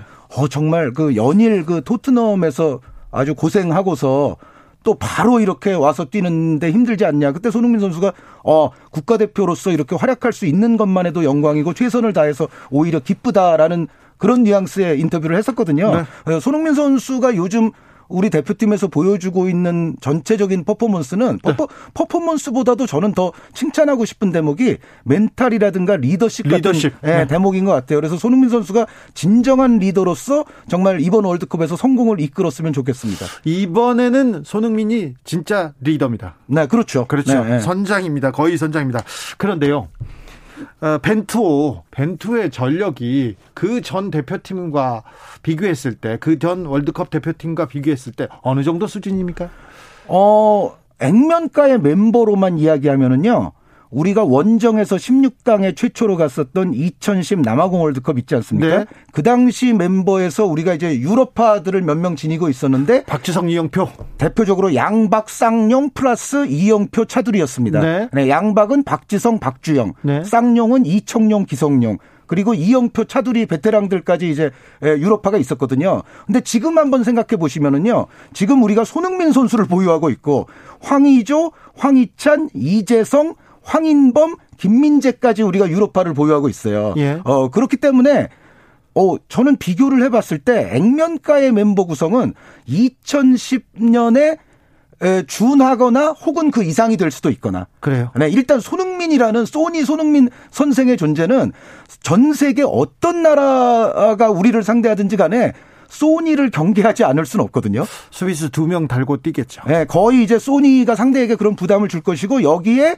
황인범 선수가 또 엄청난 플레이메이커로서 지금 성장을 해 있고 러시아에서 그 리그를 거의 뭐 그 전문 용어로는 씹어 먹는다고 하는데 평정한다. 평정하고 네. 왔죠. 네, 그 정도의 이제 솜씨를 국가대표팀에서도 이미 뭐 어, 지금 여러 개월 동안 발휘를 해왔었고 그리고 예전에는 우리가 물론 이영표 선수나 차두리 선수는 있었지만 중심적인 수비수가 유럽파는 좀 부족했습니다. 없었죠. 그런데 이제는 김민재 선수가 유럽파이면서 우리 대표팀의 수비 간판 아닙니까? 네. 그런 어떤 전체적인 또 포지션별의 조화를 봤을 때는 공격에서 일단 손흥민, 황의조, 황희찬 있죠. 네. 미드필드에 이재성과 황인범이 있습니다. 센터백에 김민재가 있거든요. 그래서 네. 양박 쌍용 시대와 거의 맞먹거나 혹은 공격 활용면에 있어서는 오히려 그 이상일 수도 있는 저는 이번에 아주 좋은 멤버라고 생각을 해요. 어, 지난 대회보다는 훨씬 좋고 네네네. 2010년하고 네, 비교도 준하는 수준이다 거의. 네. 네. 표 향옥상님께서 어, 이강인 선수는 안 뜹니까? 이강인 선수는 현재 이제 마요르카에서도 약간 지금 어려운 시기를 보내고 있습니다만 요즘 게다가 네. 부름을 또 못 받 아요 네, 대표팀에서. 출전은 하는데 이제 시간이 짧죠. 네. 그리고 마요르카 자체가 지금 발등에 불이 떨어졌어요. 지금 완전히 강등권으로 몰려서 정말 한 경기 한 경기가 이제 생존을 위한 투쟁을 하게 되는데 이강인 선수는 현재의 상황이 크게 개선되지 않는 한은 벤투 감독의 부름을 받을 확률은 조금 떨어지지 않나라는 생각입니다. 서태웅님께서 우리나라가 치를 경기 1, 2, 3차전 모두 에듀케이션 시티 스타디움이라고 합니다. 네. 이것도 이점이네요. 큰 이점. 어, 그렇죠. 이거는 개최국도 누리기 힘든 정말 몇 팀 안 되는 팀만이 갖는 이점을 우리가 누리게 됐어요. 아 네. 이번에 뭐 좀 주술적으로 누가 좀 기도를 많이 했나 봅니다. 어, 주술, 기도, 뭐 스포츠. 음. 안 됩니다. 네, 그 상관관계에 대해서는 저는 일자 저- 무식입니다. 네, 이거는 음, 일자 무식이 아니라 관계가 없습니다. 자, 그런데요. 음, 이번 월드컵에서 어떤 선수가 반짝반짝 빛날까요? 누구를 주목해야 됩니까?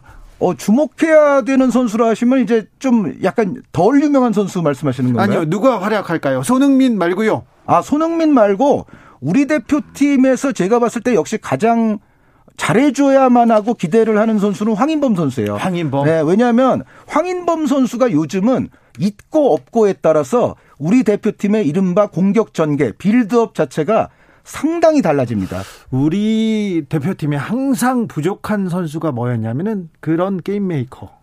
게임을 그러니까, 풀어줄 네. 수 있는 사람. 그리고 공격과 수비의 연결고리 역할을 잘해줄 수 있는 사람. 네. 사실은 그게 또 예전에 우리 캡틴 박 박지성 선수였거든요. 네. 예, 공격과 수비 사이의 연결고리 역할 그리고 정말 어, 동료들의 사기를 북돋워주고 찬스 메이킹까지 해줄 수 있는 역할 이런 게 이제 박지성 선수의 역할이었는데 황인범 선수가 저는 그래서 우리 대표팀에서 물론 소니나 황의조, 황희찬 이런 선수들이 중요하지만 황인범의 활약 없이는 우리가 원하는 내용의 경기를 치르기가 어렵다는 생각을 하고 있습니다. 네. 어, 얼마 전에 결혼, 결혼을 했고 지금 러시아 리그 말고 지금 서울에 와서 뛰죠? 네, 그게 이제 에, 러시아의 그 우크라이나 침공 그 네. 사태로 말미암아서 FIFA가 러시아 리그에서 활약하는 외국인 선수들을 잠깐 동안 다른 클럽들에 자유롭게 계약을 할 수 있게 해줬습니다. 물론 이제 요게 이제 단기적으로 끝나면 다시 러시아로 돌아가야 되기는 합니다만 어찌됐건 FC 서울이 또그 기회를 어떻게 보면 잘 타서 황인범 선수를 현재 잠깐이라도 영입을 해둔 상태입니다. 네. 16강은 가겠죠?